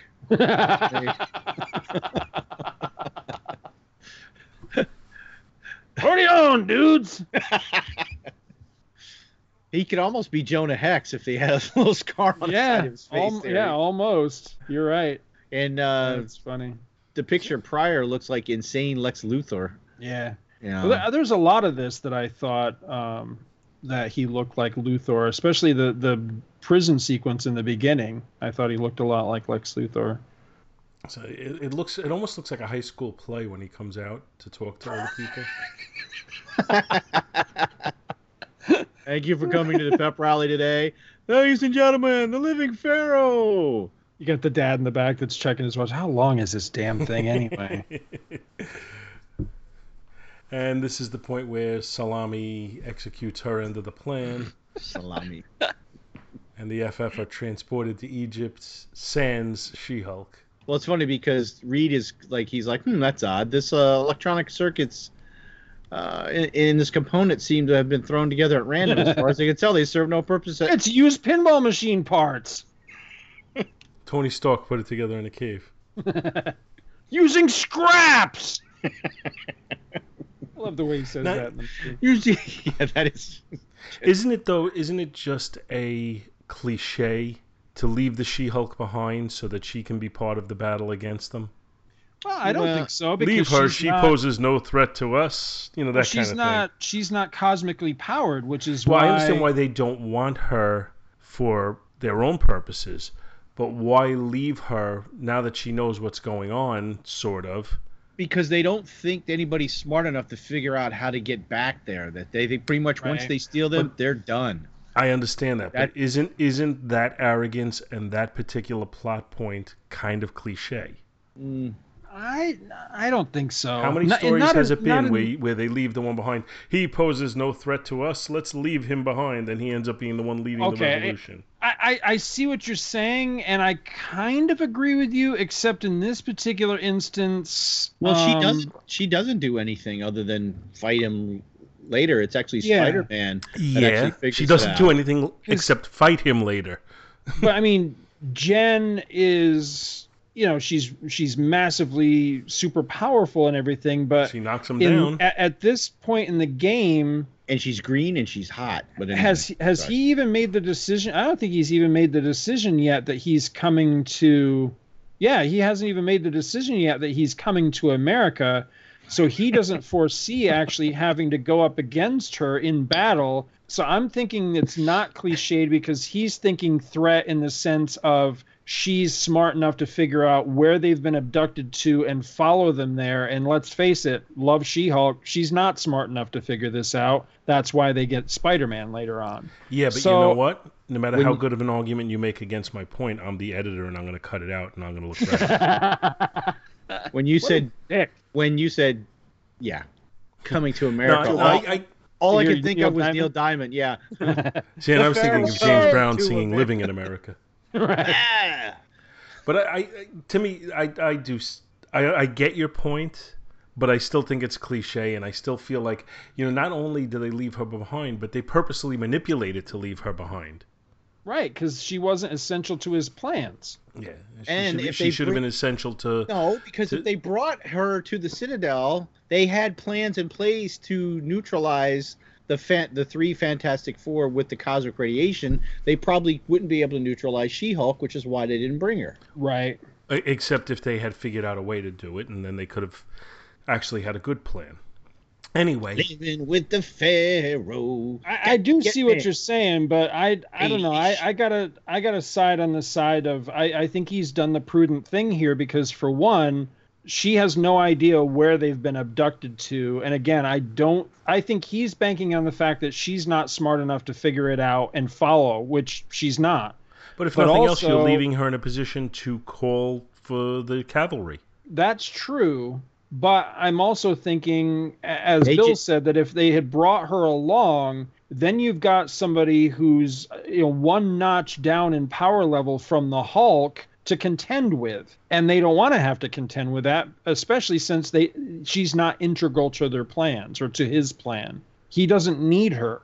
And i think it would be much more uh, you know there's just so much more he would have to do uh, contingency wise if he had brought her trying to contain her or eliminate her as opposed to just leaving her behind i think was not maybe not necessarily choice. the smartest you know smarter thing to do maybe just the easier thing to do well that's i would go with the easier thing but i think the incorrect thing anyway the ff are brought to egypt where the pharaoh gives the order to kill them even though he doesn't really want them killed and again we have a gratuitous butt shot this time of uh, Invisible Woman.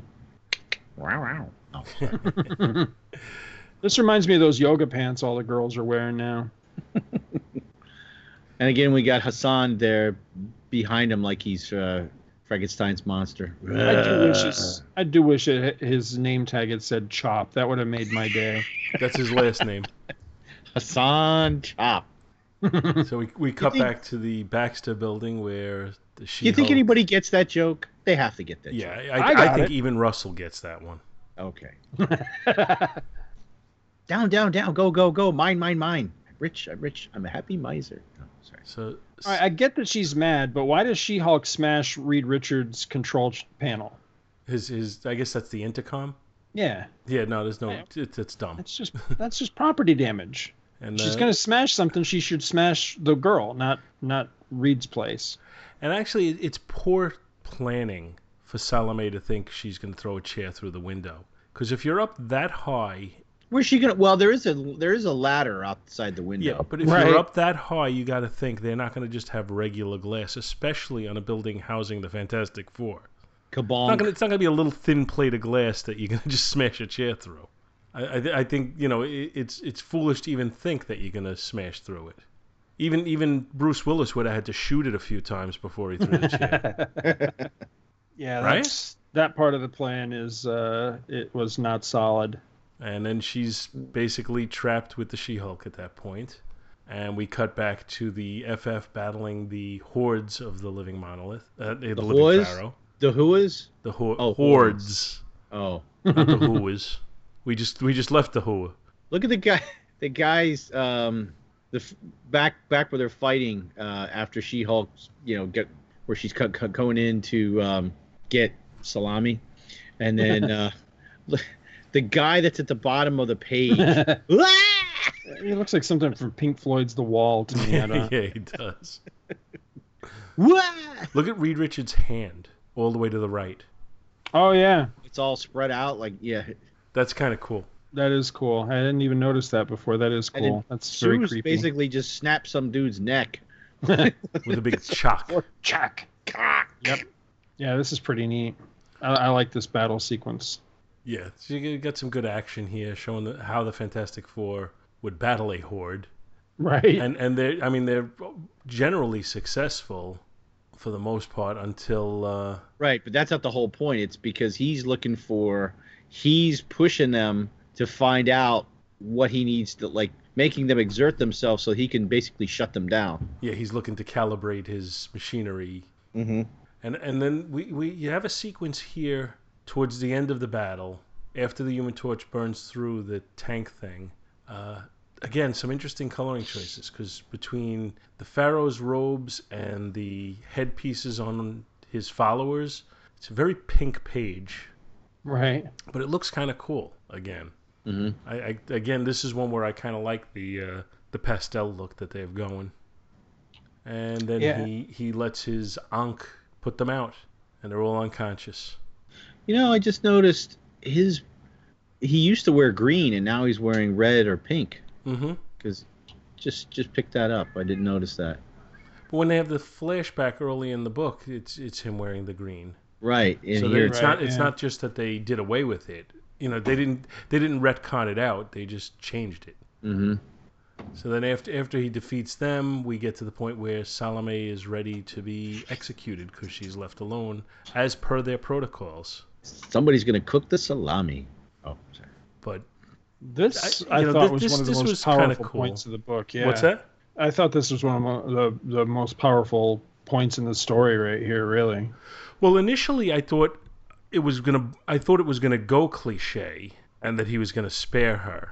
Mm. But then And when, he almost when does, Hassan but- starts to taunt him Yeah. and he taunts him into incinerating his own daughter to prove that he's a man and not a wimp. That's that's some that's a powerful sequence, and it shows the I, I think the weakness of character that the pharaoh has. I like that that last panel, the the just crazed look on his face when he makes the decision to do it. And you can see at that point he's he's basically just come unhinged. But I also like the artistic element of putting the tear in his eye. So while he has you know, just a, an insane maniacal grin on his face where he's basically turning just enough to lock eyes with Hassan to show him, I'm going to do it. That one tear also says something, you know, it, it, Mm-hmm. it it's, yeah, I think that's powerful. I thought this part of the story was, was excellent. But then to kind of emphasize that he's not rational, he's blaming everyone else for the fact that she died, Right. Yeah. Mhm. even though he's the one who ultimately pressed the button. Yeah, because from here on out in the rest of the story, every time he refers to his daughter's death, it's you know you people did this, but no, it was him. He's the one that pressed the button. So once once he incinerates her, he makes use of his machinery to, I guess, does, now is he siphoning the cosmic power from the Fantastic Four? I Yeah, but thi- I believe that's what's going on there. Right. But And- be, but before we get that, after She-Hulk looks on after Salami's been roasted, and there's just a pile of ash there, and and the the the two shots to where the living pharaoh still has this fist on the button, and he, and like he's like, see, you know, see you bully, I'm not a wimp, and he looks up and he has tears in his eyes. right. You know, it's that's you know, but then that's when he flips the script and he's like, no, it's done. Yeah, The well, he's pretty much Pat- psychotic yeah. at this point. Yeah, he's he's had a break. Well, I couldn't help but notice that it does not show what became of Hassan. Did he No. kill him? I don't know. You know, No, I, I he would I would extrapolate that he did, but we never do see anything to confirm that. right. No body, no death.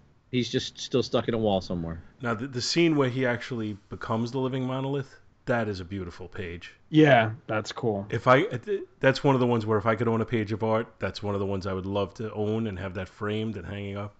That is really cool. And it, it almost it almost looks like it's printed from the pencils. Like it, Yeah. it, look, it almost looks like it's penciled and then colored with color pencils. Yeah, color pencils or watercolors, one of the two. Yeah. And but it And you but get it's the very three- very effective. You get the three inset little pictures of the each member of the FF in Bathed agony. in white light Yeah. as the energy is crackling out of them, I guess. Yeah, I took it that he was he was siphoning off a measure of their cosmic power to jumpstart his own ability to to naturally absorb cosmic power.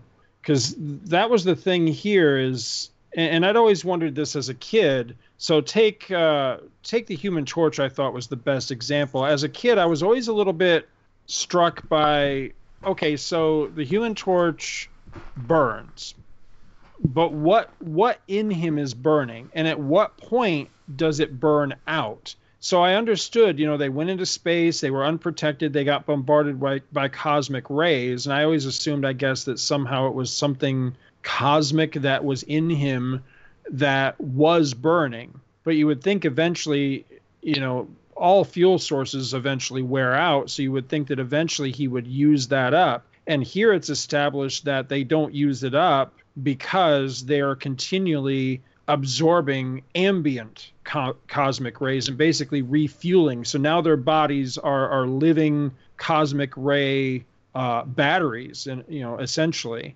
And so his problem is that he is too, but either his ability to be a cosmic battery either never uh, never fully materialized or something has happened to inhibit it. And so he's using them to jumpstart his own ability to uh, to then absorb cosmic rays as well. And it's the cosmic rays that allow him to grow and to uh, uh, assimilate more mass and become larger and larger. So I don't know that he's truly siphoning them, but I, I think he's definitely like borrowing a measure of their power in order to kind of jumpstart himself. It's almost like a like jumping a car. You know what I mean?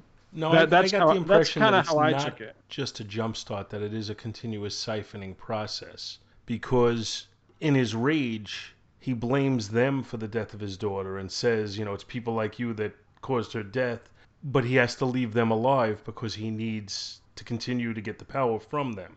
Right. If, if you were to kill the three of them, he would go back to just being the living pharaoh.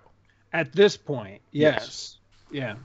But eventually he does get to a point where then he's and I'm not sure if the if the story really makes that clear or not. I think somebody does make a reference to it that essentially he is past the point uh, where he doesn't need them anymore. But I don't know that it, you know it's clearly defined what that point ever was. Yeah, I don't But think they. I don't think they but- really clarify that at any point. Yeah, but there there definitely had to be a line at some point because at the end of the story, when he's defeated, he doesn't just snap back.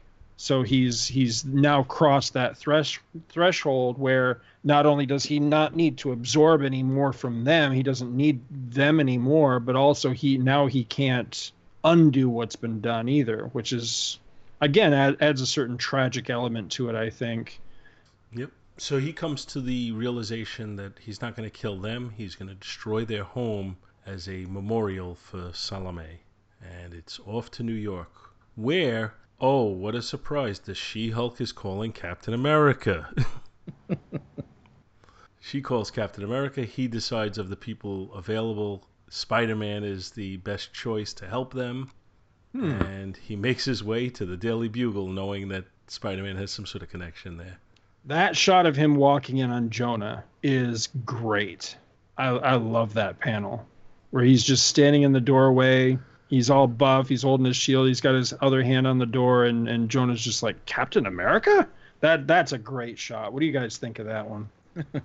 I think as as disrespectful as Captain as Jonah can be at times, I like the way he acts with Captain America. I'm I'm surprised they didn't have him like salute him or something. Right. Well, he offers him cigar. a cigar from Havana. I mean Virginia, Yeah. That's a great piece of dialogue too. and then And he's like, then- "I'm looking for one of your employees, a Peter Parker," and then he gets Jonah makes the hump face, the humph face that the Human Torch did earlier. Hmm. yeah. Now at this point, Cap's come there looking for Peter because Peter's linked to taking pictures of Spider-Man. Parker was in the room two seconds ago. Jonah turns around to call to Parker. Parker's gone. Cap walks outside, and there's Spider-Man on a light pole. Captain America is no dope. Do you, so at this point, you think he knows? Yes. Hmm. Yeah, But I, do also too. think he doesn't care. right. No, I don't think he would ever out him or anything like that. But I No, I, I don't. I think it's beyond not outing him. I think he literally doesn't care. right. The only But- the only reason he would care is if it gave him a tactical advantage in some sort of battle. I think he Right. respects Spider-Man, so he would certainly never hurt him. But if But some there- reason there- he needed to get in touch with Spider-Man in in the future, he would use that knowledge to help him get a hold of him. But that would be about it. There have been other instances in comics with certain other characters where over time I've I've come to the belief that they know things and they just choose for whatever reason not to you know to keep it a secret to not you know not to disclose that information sometimes even to the person that they know the thing about. Well, I think Uh, the I most clear example of that is Commissioner Gordon and Commissioner uh, Gordon yeah that's exactly what I was going to say yeah. Uh, or, or time, Joe I Robbie and Spider-Man.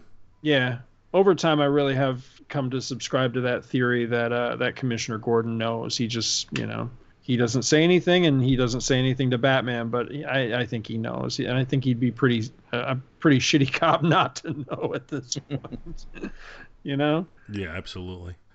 Yeah, and then they, you- they eventually gave you that with Mary Jane and Spider-Man that she knew all along but didn't say anything. Right.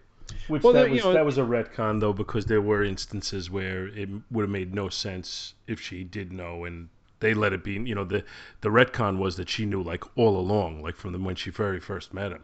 Right. And there were there were so many occasions where something's going on and you know he's he's fumbling with an excuse to get out of there and she's you know putting his feet to the fire a little bit that if she really knew she would have just said you know go you got to get out of here.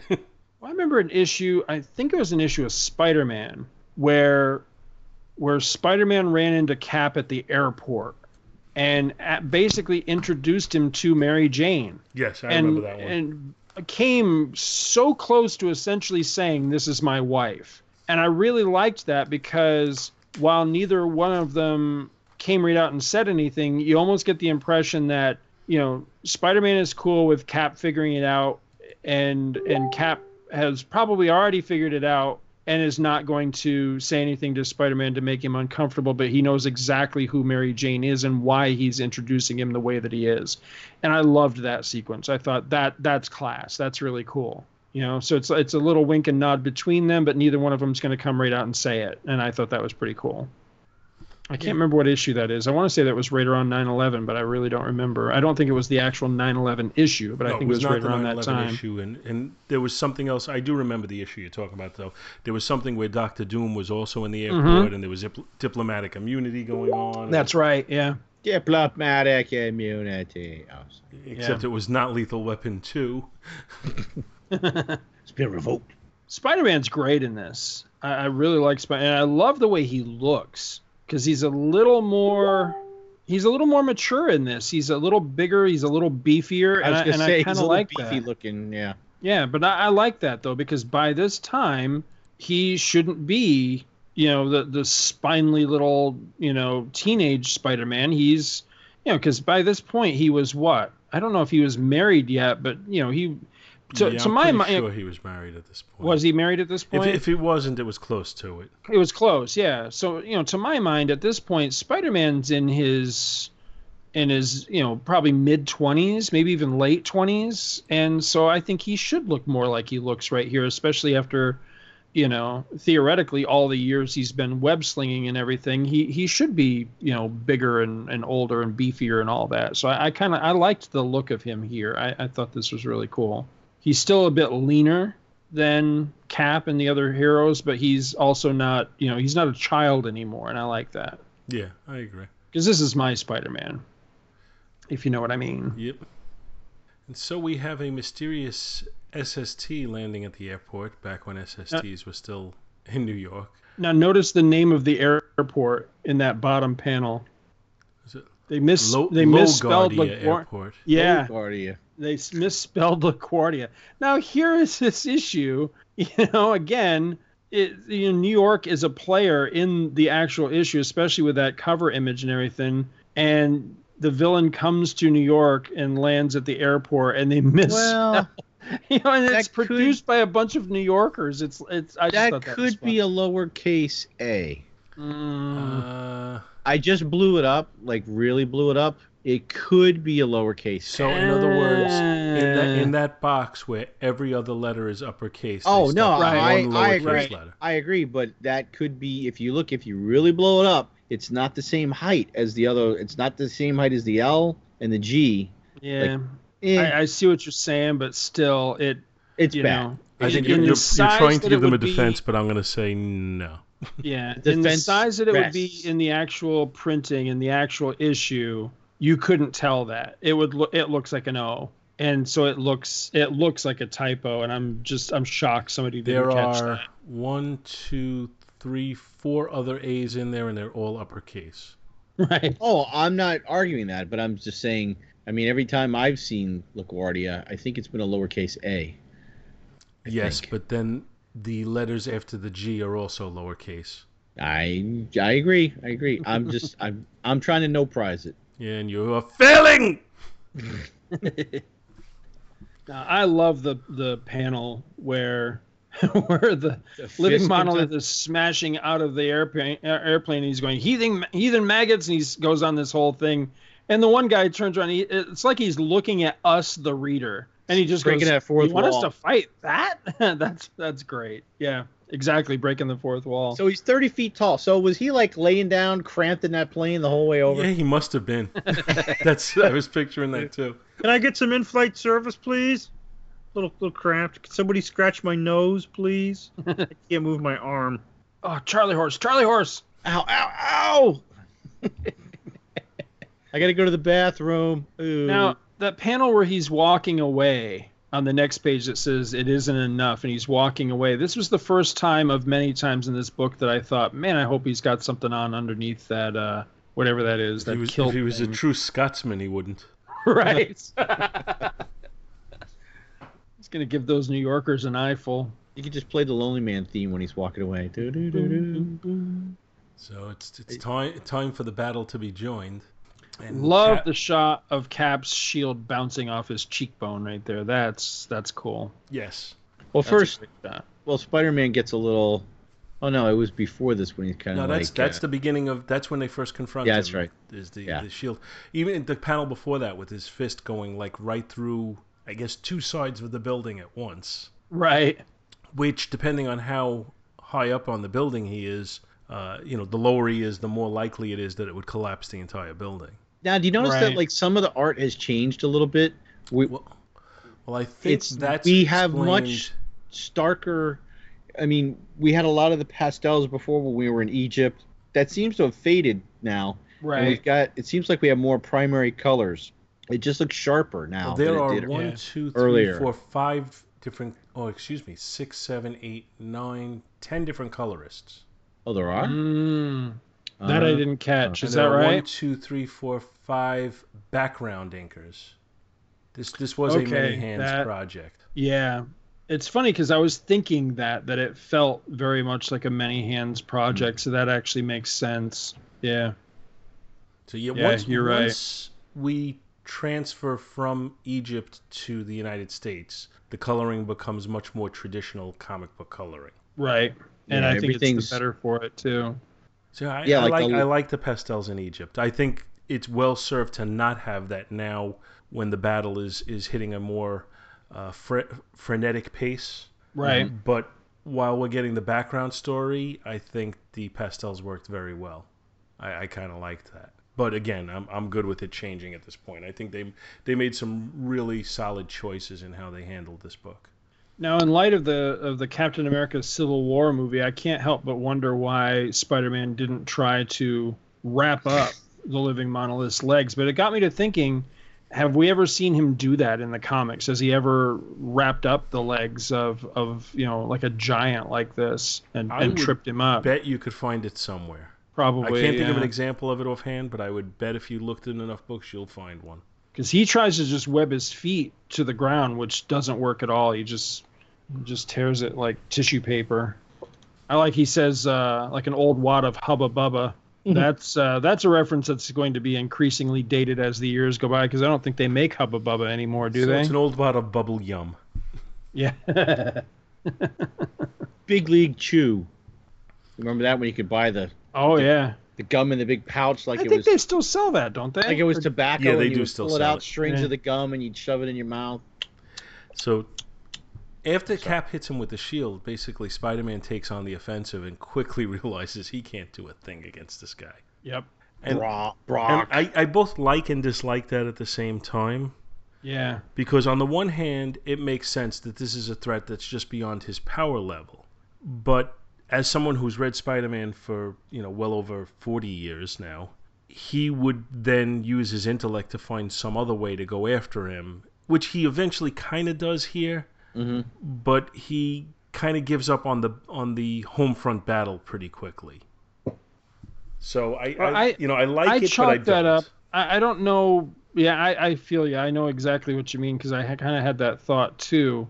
I the way I justified it to myself was that I don't think he was ever entirely comfortable with Cap's decision of we we have to sacrifice what potentially could be happening to the Fantastic. We, ba- basically, we can't go rescue the Fantastic Four right now because there's this uh, larger menace going on in New York. So they make that decision not to because prior to this, and, and I don't know that this is necessarily part of the synopsis, I don't think it was, that they bring in Spider-Man because they want to know exactly what was that energy pyramid, what happened to the Fantastic Four.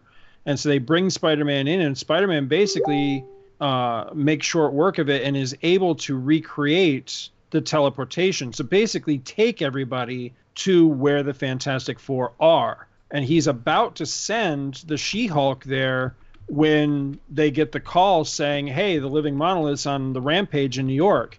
And so Cap nixes their plans to go rescue the Fantastic Four, uh, deciding instead to go battle the living monolith. And I kind of justified it that maybe Spider-Man was never entirely comfortable with that. He didn't want to argue with Captain America, of course, but this is probably sitting in the back of his mind is what's happening to my friends. And he gets to this point in the battle where he realizes he's kind of out outclassed. And I agree with you that you know, if this were, say, an issue of Spider-Man or, or a storyline in Spider-Man, we would probably see him just simply shift gears from trying to brawl to trying to use his brain. But in this instance, I, I think he realizes, well, the battle's well in hand. You've got She-Hulk there, you've got Cap and all that. I can't do much of anything, so let me go back to the original problem. Let me free up the Fantastic Four. Plus, hopefully, if they're alive and everything, that puts them back in play to come back and, and rejoin the battle against this guy. So that's kind of where I'm thinking that it went. But I, I agree with you. I'm never really comfortable when the hero just says, "Well, I, I, I can't do anything," because I've seen um, other stories like that too. Um, I can remember some older like Justice League of America stories with like Batman, for example, where he's like, "Well, this is beyond me," and I'm like, "You're Batman, you know? How is this beyond you?" So yeah, I know I know what you mean. Yeah, well, whether you agree with his decision or not, Spider-Man leaves and uses the transportation beam, teleportation beam, whatever you want to call it, to follow the Fantastic Four to Egypt, Now, where he before ends up we get to battling that a point, horde of followers. I, I wanted to know what did you think of uh, of She-Hulk casually flinging cars? I think that's within her power level. I think that's Yeah. awesome.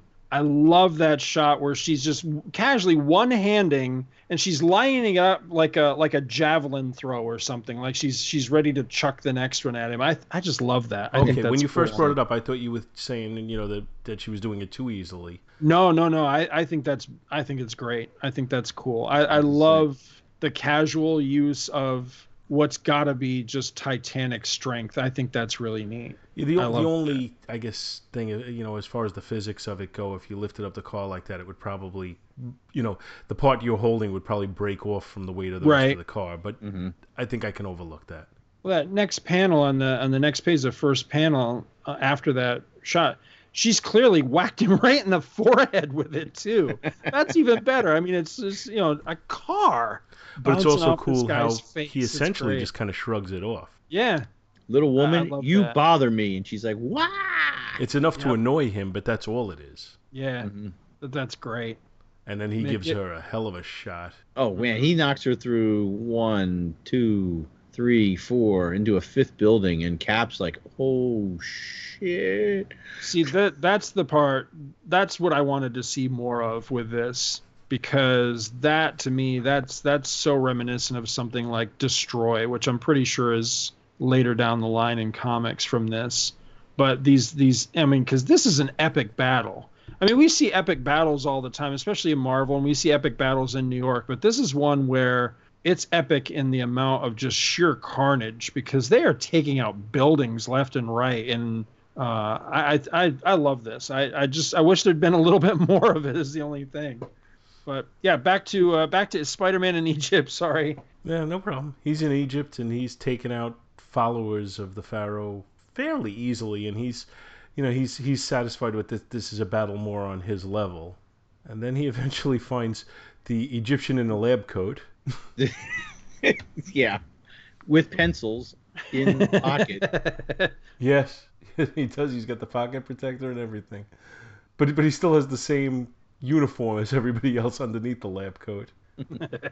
and he uh, he pretty much gi- you know gives away information fairly easily to Spider-Man about what's going on.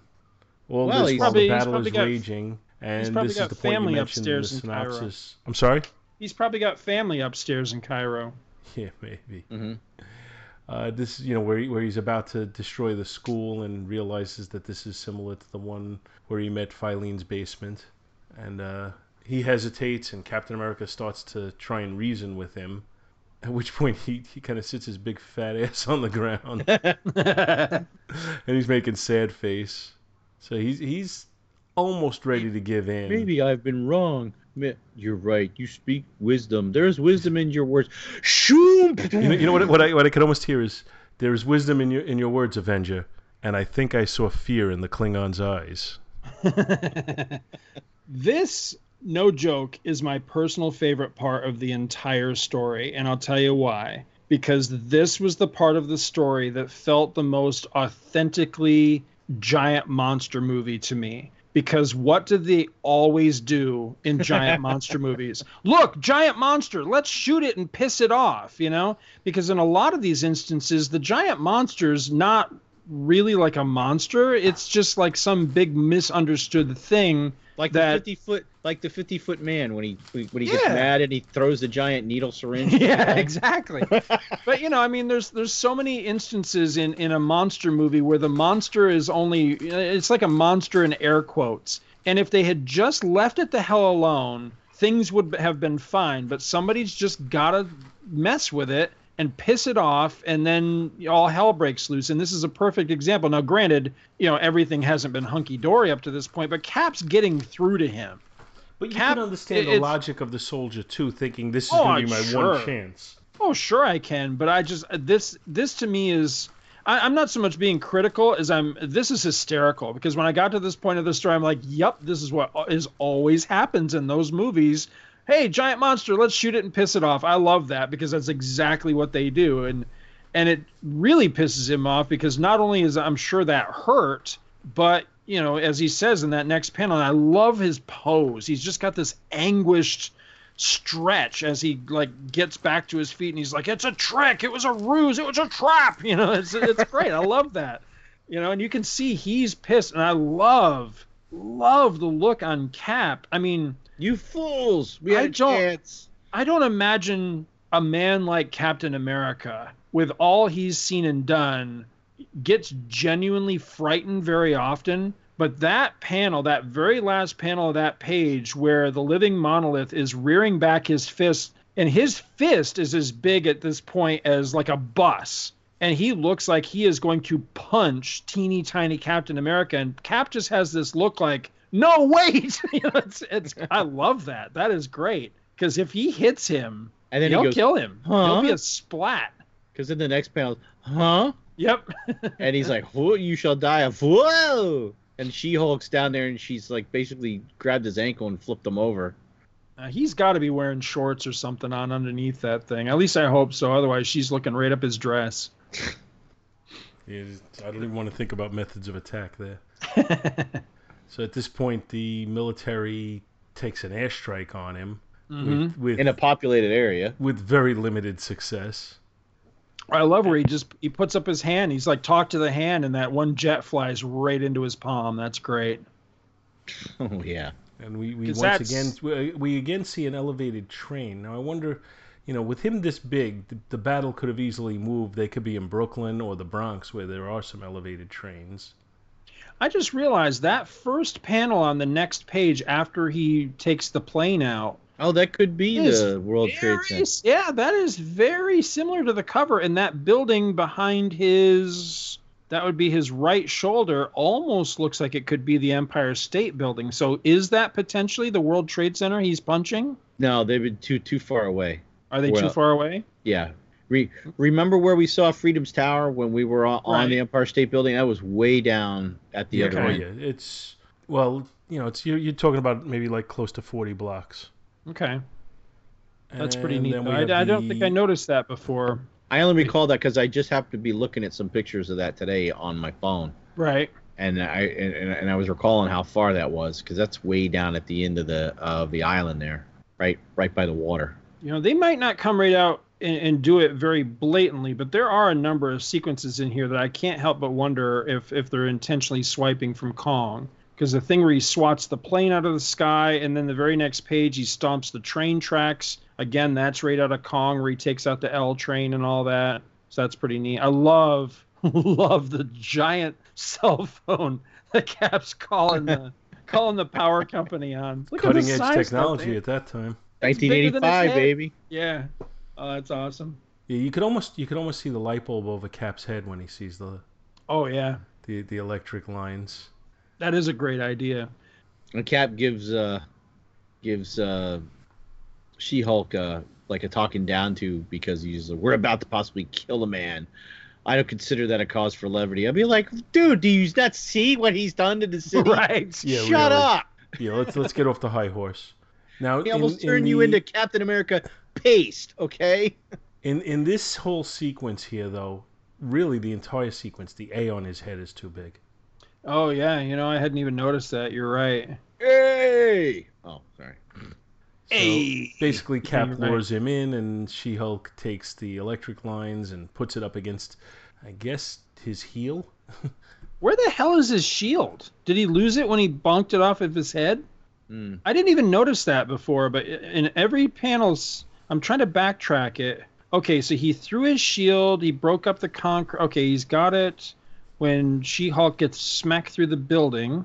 Then we cut to Spider Man. Now we're back to Cap. Okay, he's got it there. Next time you see it is when the Fantastic Four show up in the park. He's got it when he starts to talk to him on the roof, but then after they shoot the living monolith and piss him off, then Cap doesn't have it. And night, well, no, Oh then no, he's got no, he's got, it when he's when he's yelling yeah. at She-Hulk. Yeah, so I don't. It's yeah, that's weird. It's kind of back and forth. He has it, and then he doesn't have it. Then he has it, then he doesn't have it. It's weird.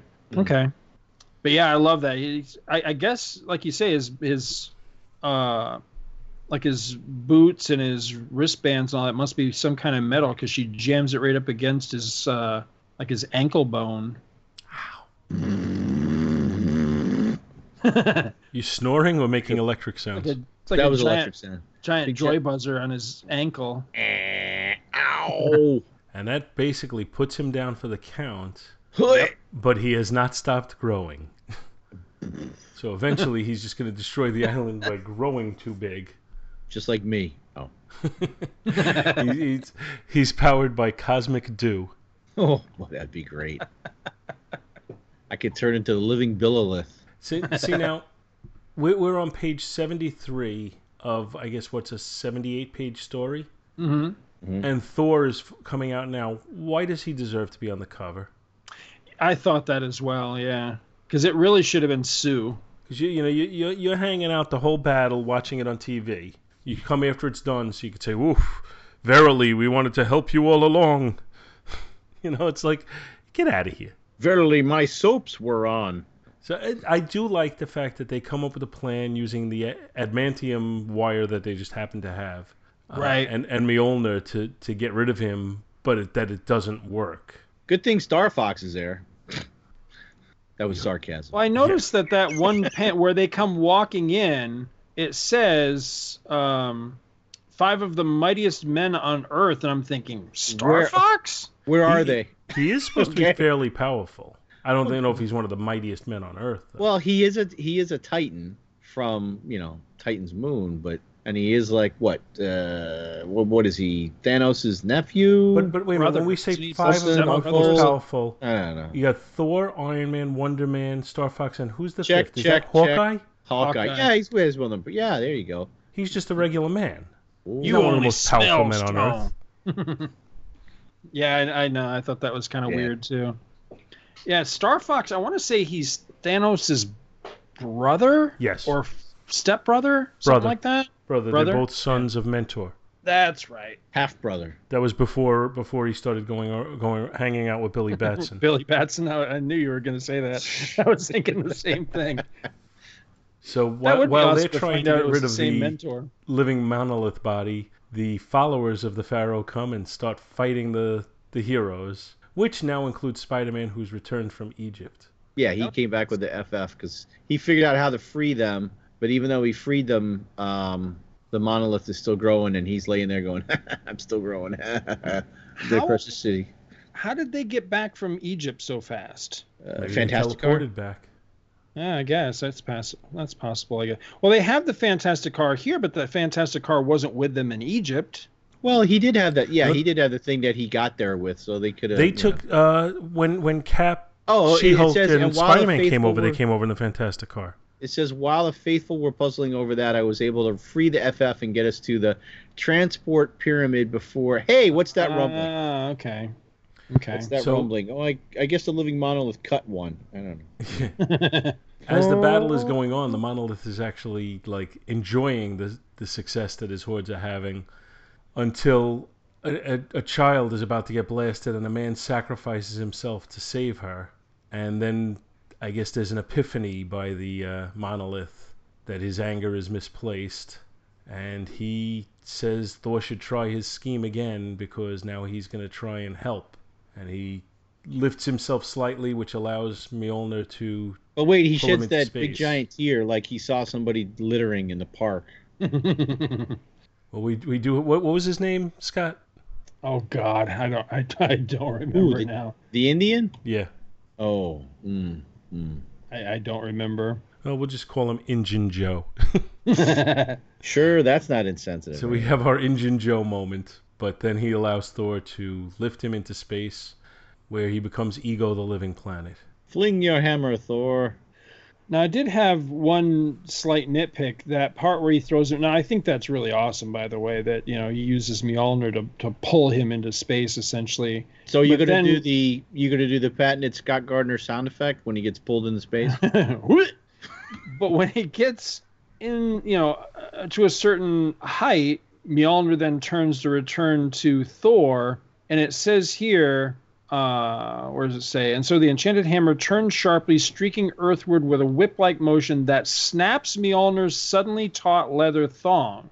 Uh, I don't. Wouldn't, wouldn't Yeah, have it's, it's a little been- convenient as far as the timing of it. You know, it, it didn't snap when it lifted him into space, but it snaps Yeah. now. Yeah. I, I don't like that. I, I would rather it say that Mjolnir whip you know did this whip crack motion and snapped the end of the adamantium tether as opposed to snapping the actual leather of Thor's hammer. I don't like that. Or even That- even that uh even that the monolith somehow released the hammer would have been okay with me. Yeah. Yeah, that was the. I, I know it seems incredibly nitpicky, but that was one of the things that really bothered me with this because, you know, Thor's hammer is one of those objects, much like Cap's shield, where it can take this. You know, it's it's meant to take this. It's you know, it's personally enchanted by Odin himself. So I don't like the idea that that the that the thong can be broken and so I, I know again it's I know it's super nitpicky, but I, I I would much rather it just snapped the buckle off the the tether or whatever as opposed to breaking the the hammer itself. I thought that was kind of weird. Yeah, I, I agree. It's it's nitpicky, but it does stand out, and I agree with you. Mm-hmm. And uh, I guess that's effectively where our story ends. And I don't know if Oh, but they've wait, ever but wait, what followed about- through on this. But wait, what about um, all the all the followers? So what do they do? Yeah, that's what I wondered too, because the followers, um, when when he gets pulled off, when he jumps essentially and gets pulled into you know into the air, the followers are standing there just you know just watching because they've been ordered to stop fighting, and the one says, "The master is leaving. What shall we do?" And the other guy says, "What we have always done. We follow." And it shows them in their little you know their little starfighters streaking off after him. But then when you turn the page and see the the monolith in space. Well, you know they're why, no right? longer there. So That's- did they? Did because they they are all dead. That's what I'm wondering. Did they fly into space and kill themselves? Well, because if when That's they the way I come, saw it. They, when they first come zooming into to to New York, there's no covers on those ships they're on. They're wide open in the air, and the guys, right? Yeah. some guys are riding sky sky motorcycles, and all those guys went up in the atmosphere and died. They're all dead. Hmm. Dumbasses. Well, I mean, they were willing to to live and die at his command because earlier in the book he was going to punish that one guy. He told him to step out of his sky thing and plummet to his death, and the guy was going to do it. So yeah, they're fanatics. Now the living monolith does come back. I read a little bit of that. yeah, Um, so he doesn't stay in space forever. I was kind of sad to to see that.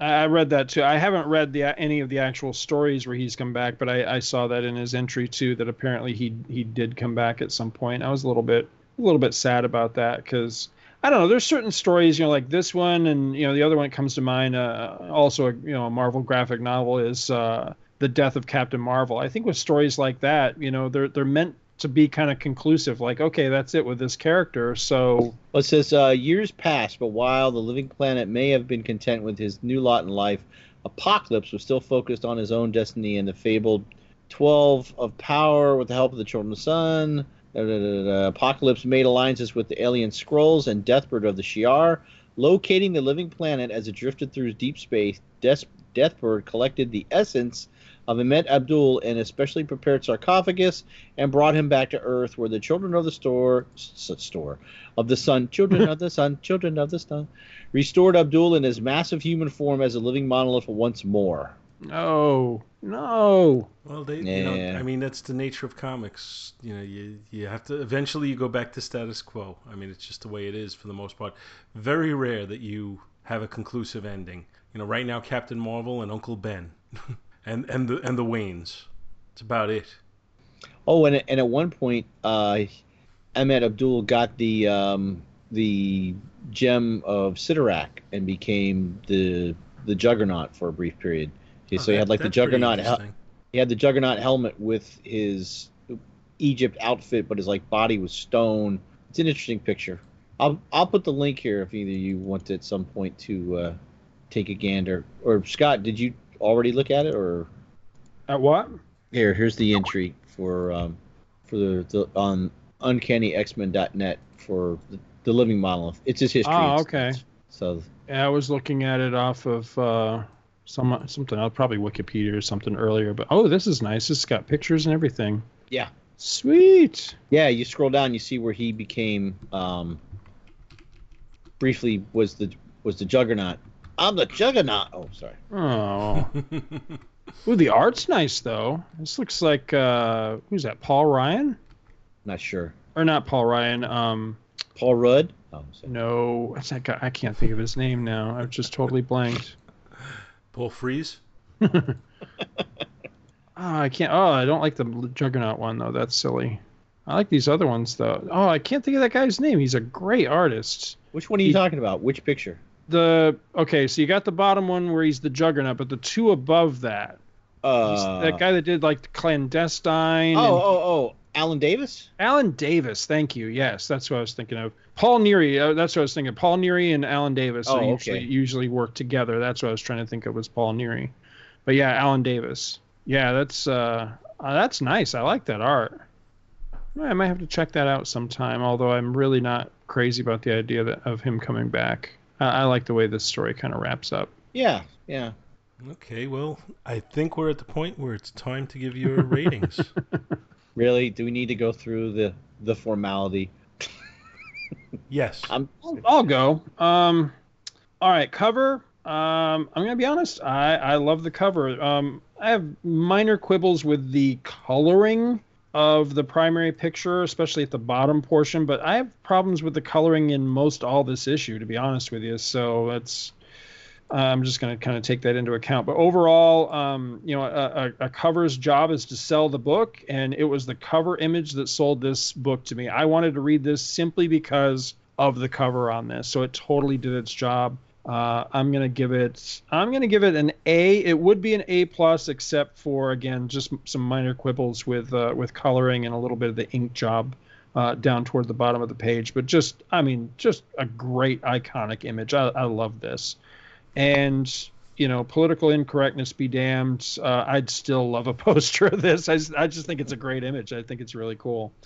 Um, the interior art i really like it. It's uh, it has its issues here and there but overall i do really enjoy the art. I think most of my quibbles with it come down to some of the coloring choices um, also some of the printing um, just the way it, it printed. I, I think this was still kind of an experimental time for comics when they were trying to mature and go to you know things like nicer paper and a nicer you know the graphic novel format and things like this. So you know there's bound to be some wonkiness with that sort of thing.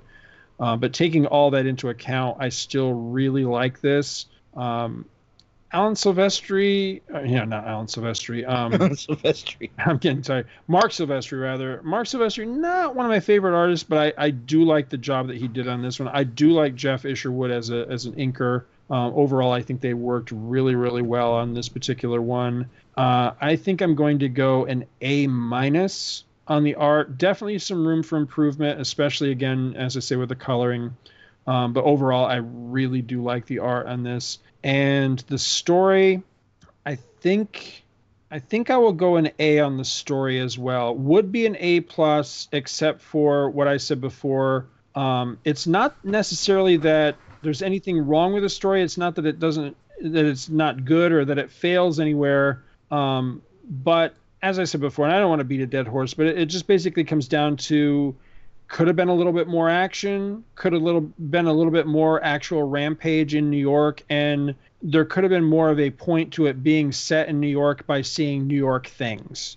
if you know what I mean. So that that all said, um, bumping it down from an A plus to just simply an A. But overall, I mean, a, a top-notch book and, and, definitely an A book in my opinion. Um, I think this is a lot of fun. And uh, for those listening, if you've never read it, do yourself a favor, check it out sometime. It's a lot of fun. I know you can get this one on the cheap. I've I've seen it out there.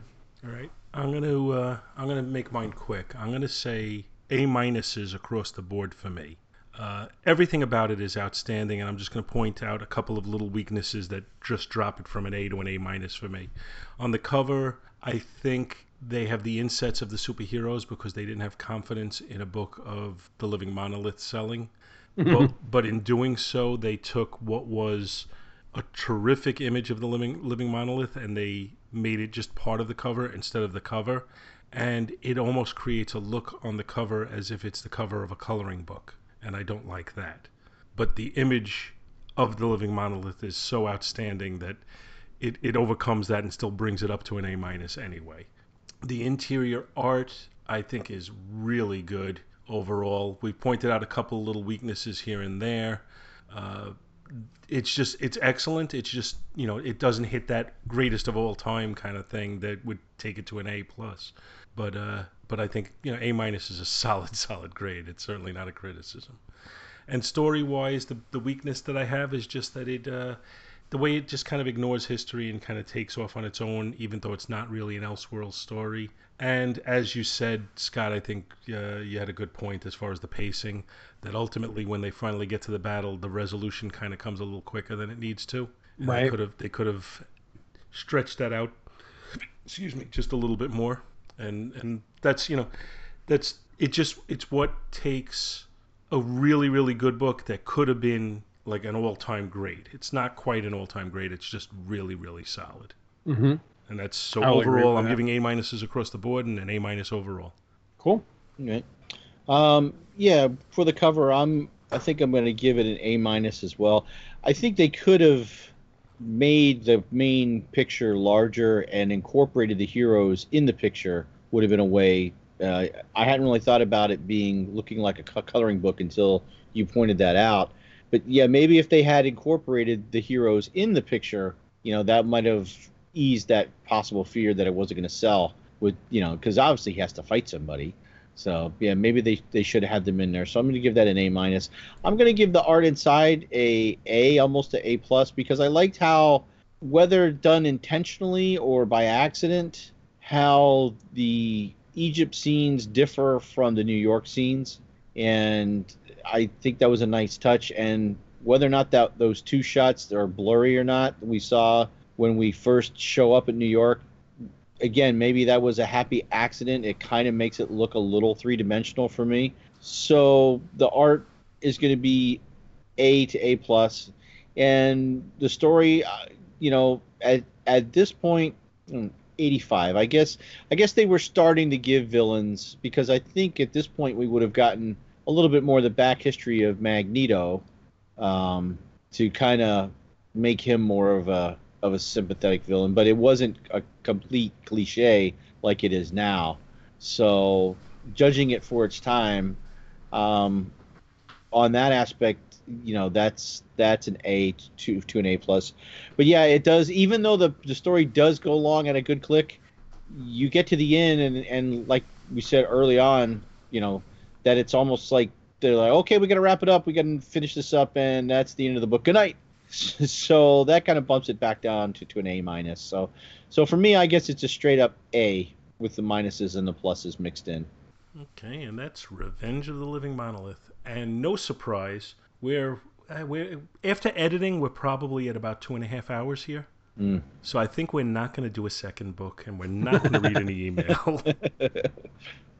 so I'll save my book for next week, and Scott and Bill will find something to cover also and Sounds that will like be plan. week four of horror month. And who knows what it'll be? Maybe it'll be a ghost. Maybe ghost books.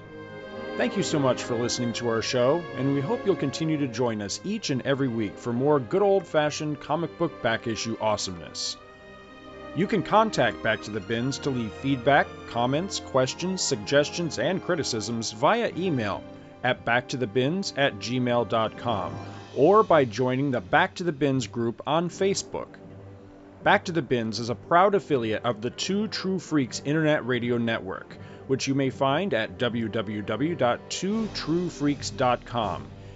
Two True Freaks is a registered trademark of DiManzo Corps of Milan, Italy, all rights reserved. Each and every month, the Two True Freaks Network produces dozens of new and exciting episodes which regularly reach tens of thousands of loyal listeners worldwide. Sponsorship and or advertising opportunities are available. Inquiries may be made via email to twotruefreaks at gmail.com. Please take a moment to stop by the twotruefreaks.com site and check out their many other fine podcasts, won't you? Thanks, and we'll see you next week. But um, uh, blah, blah, blah, blah, blah, blah. what was I saying?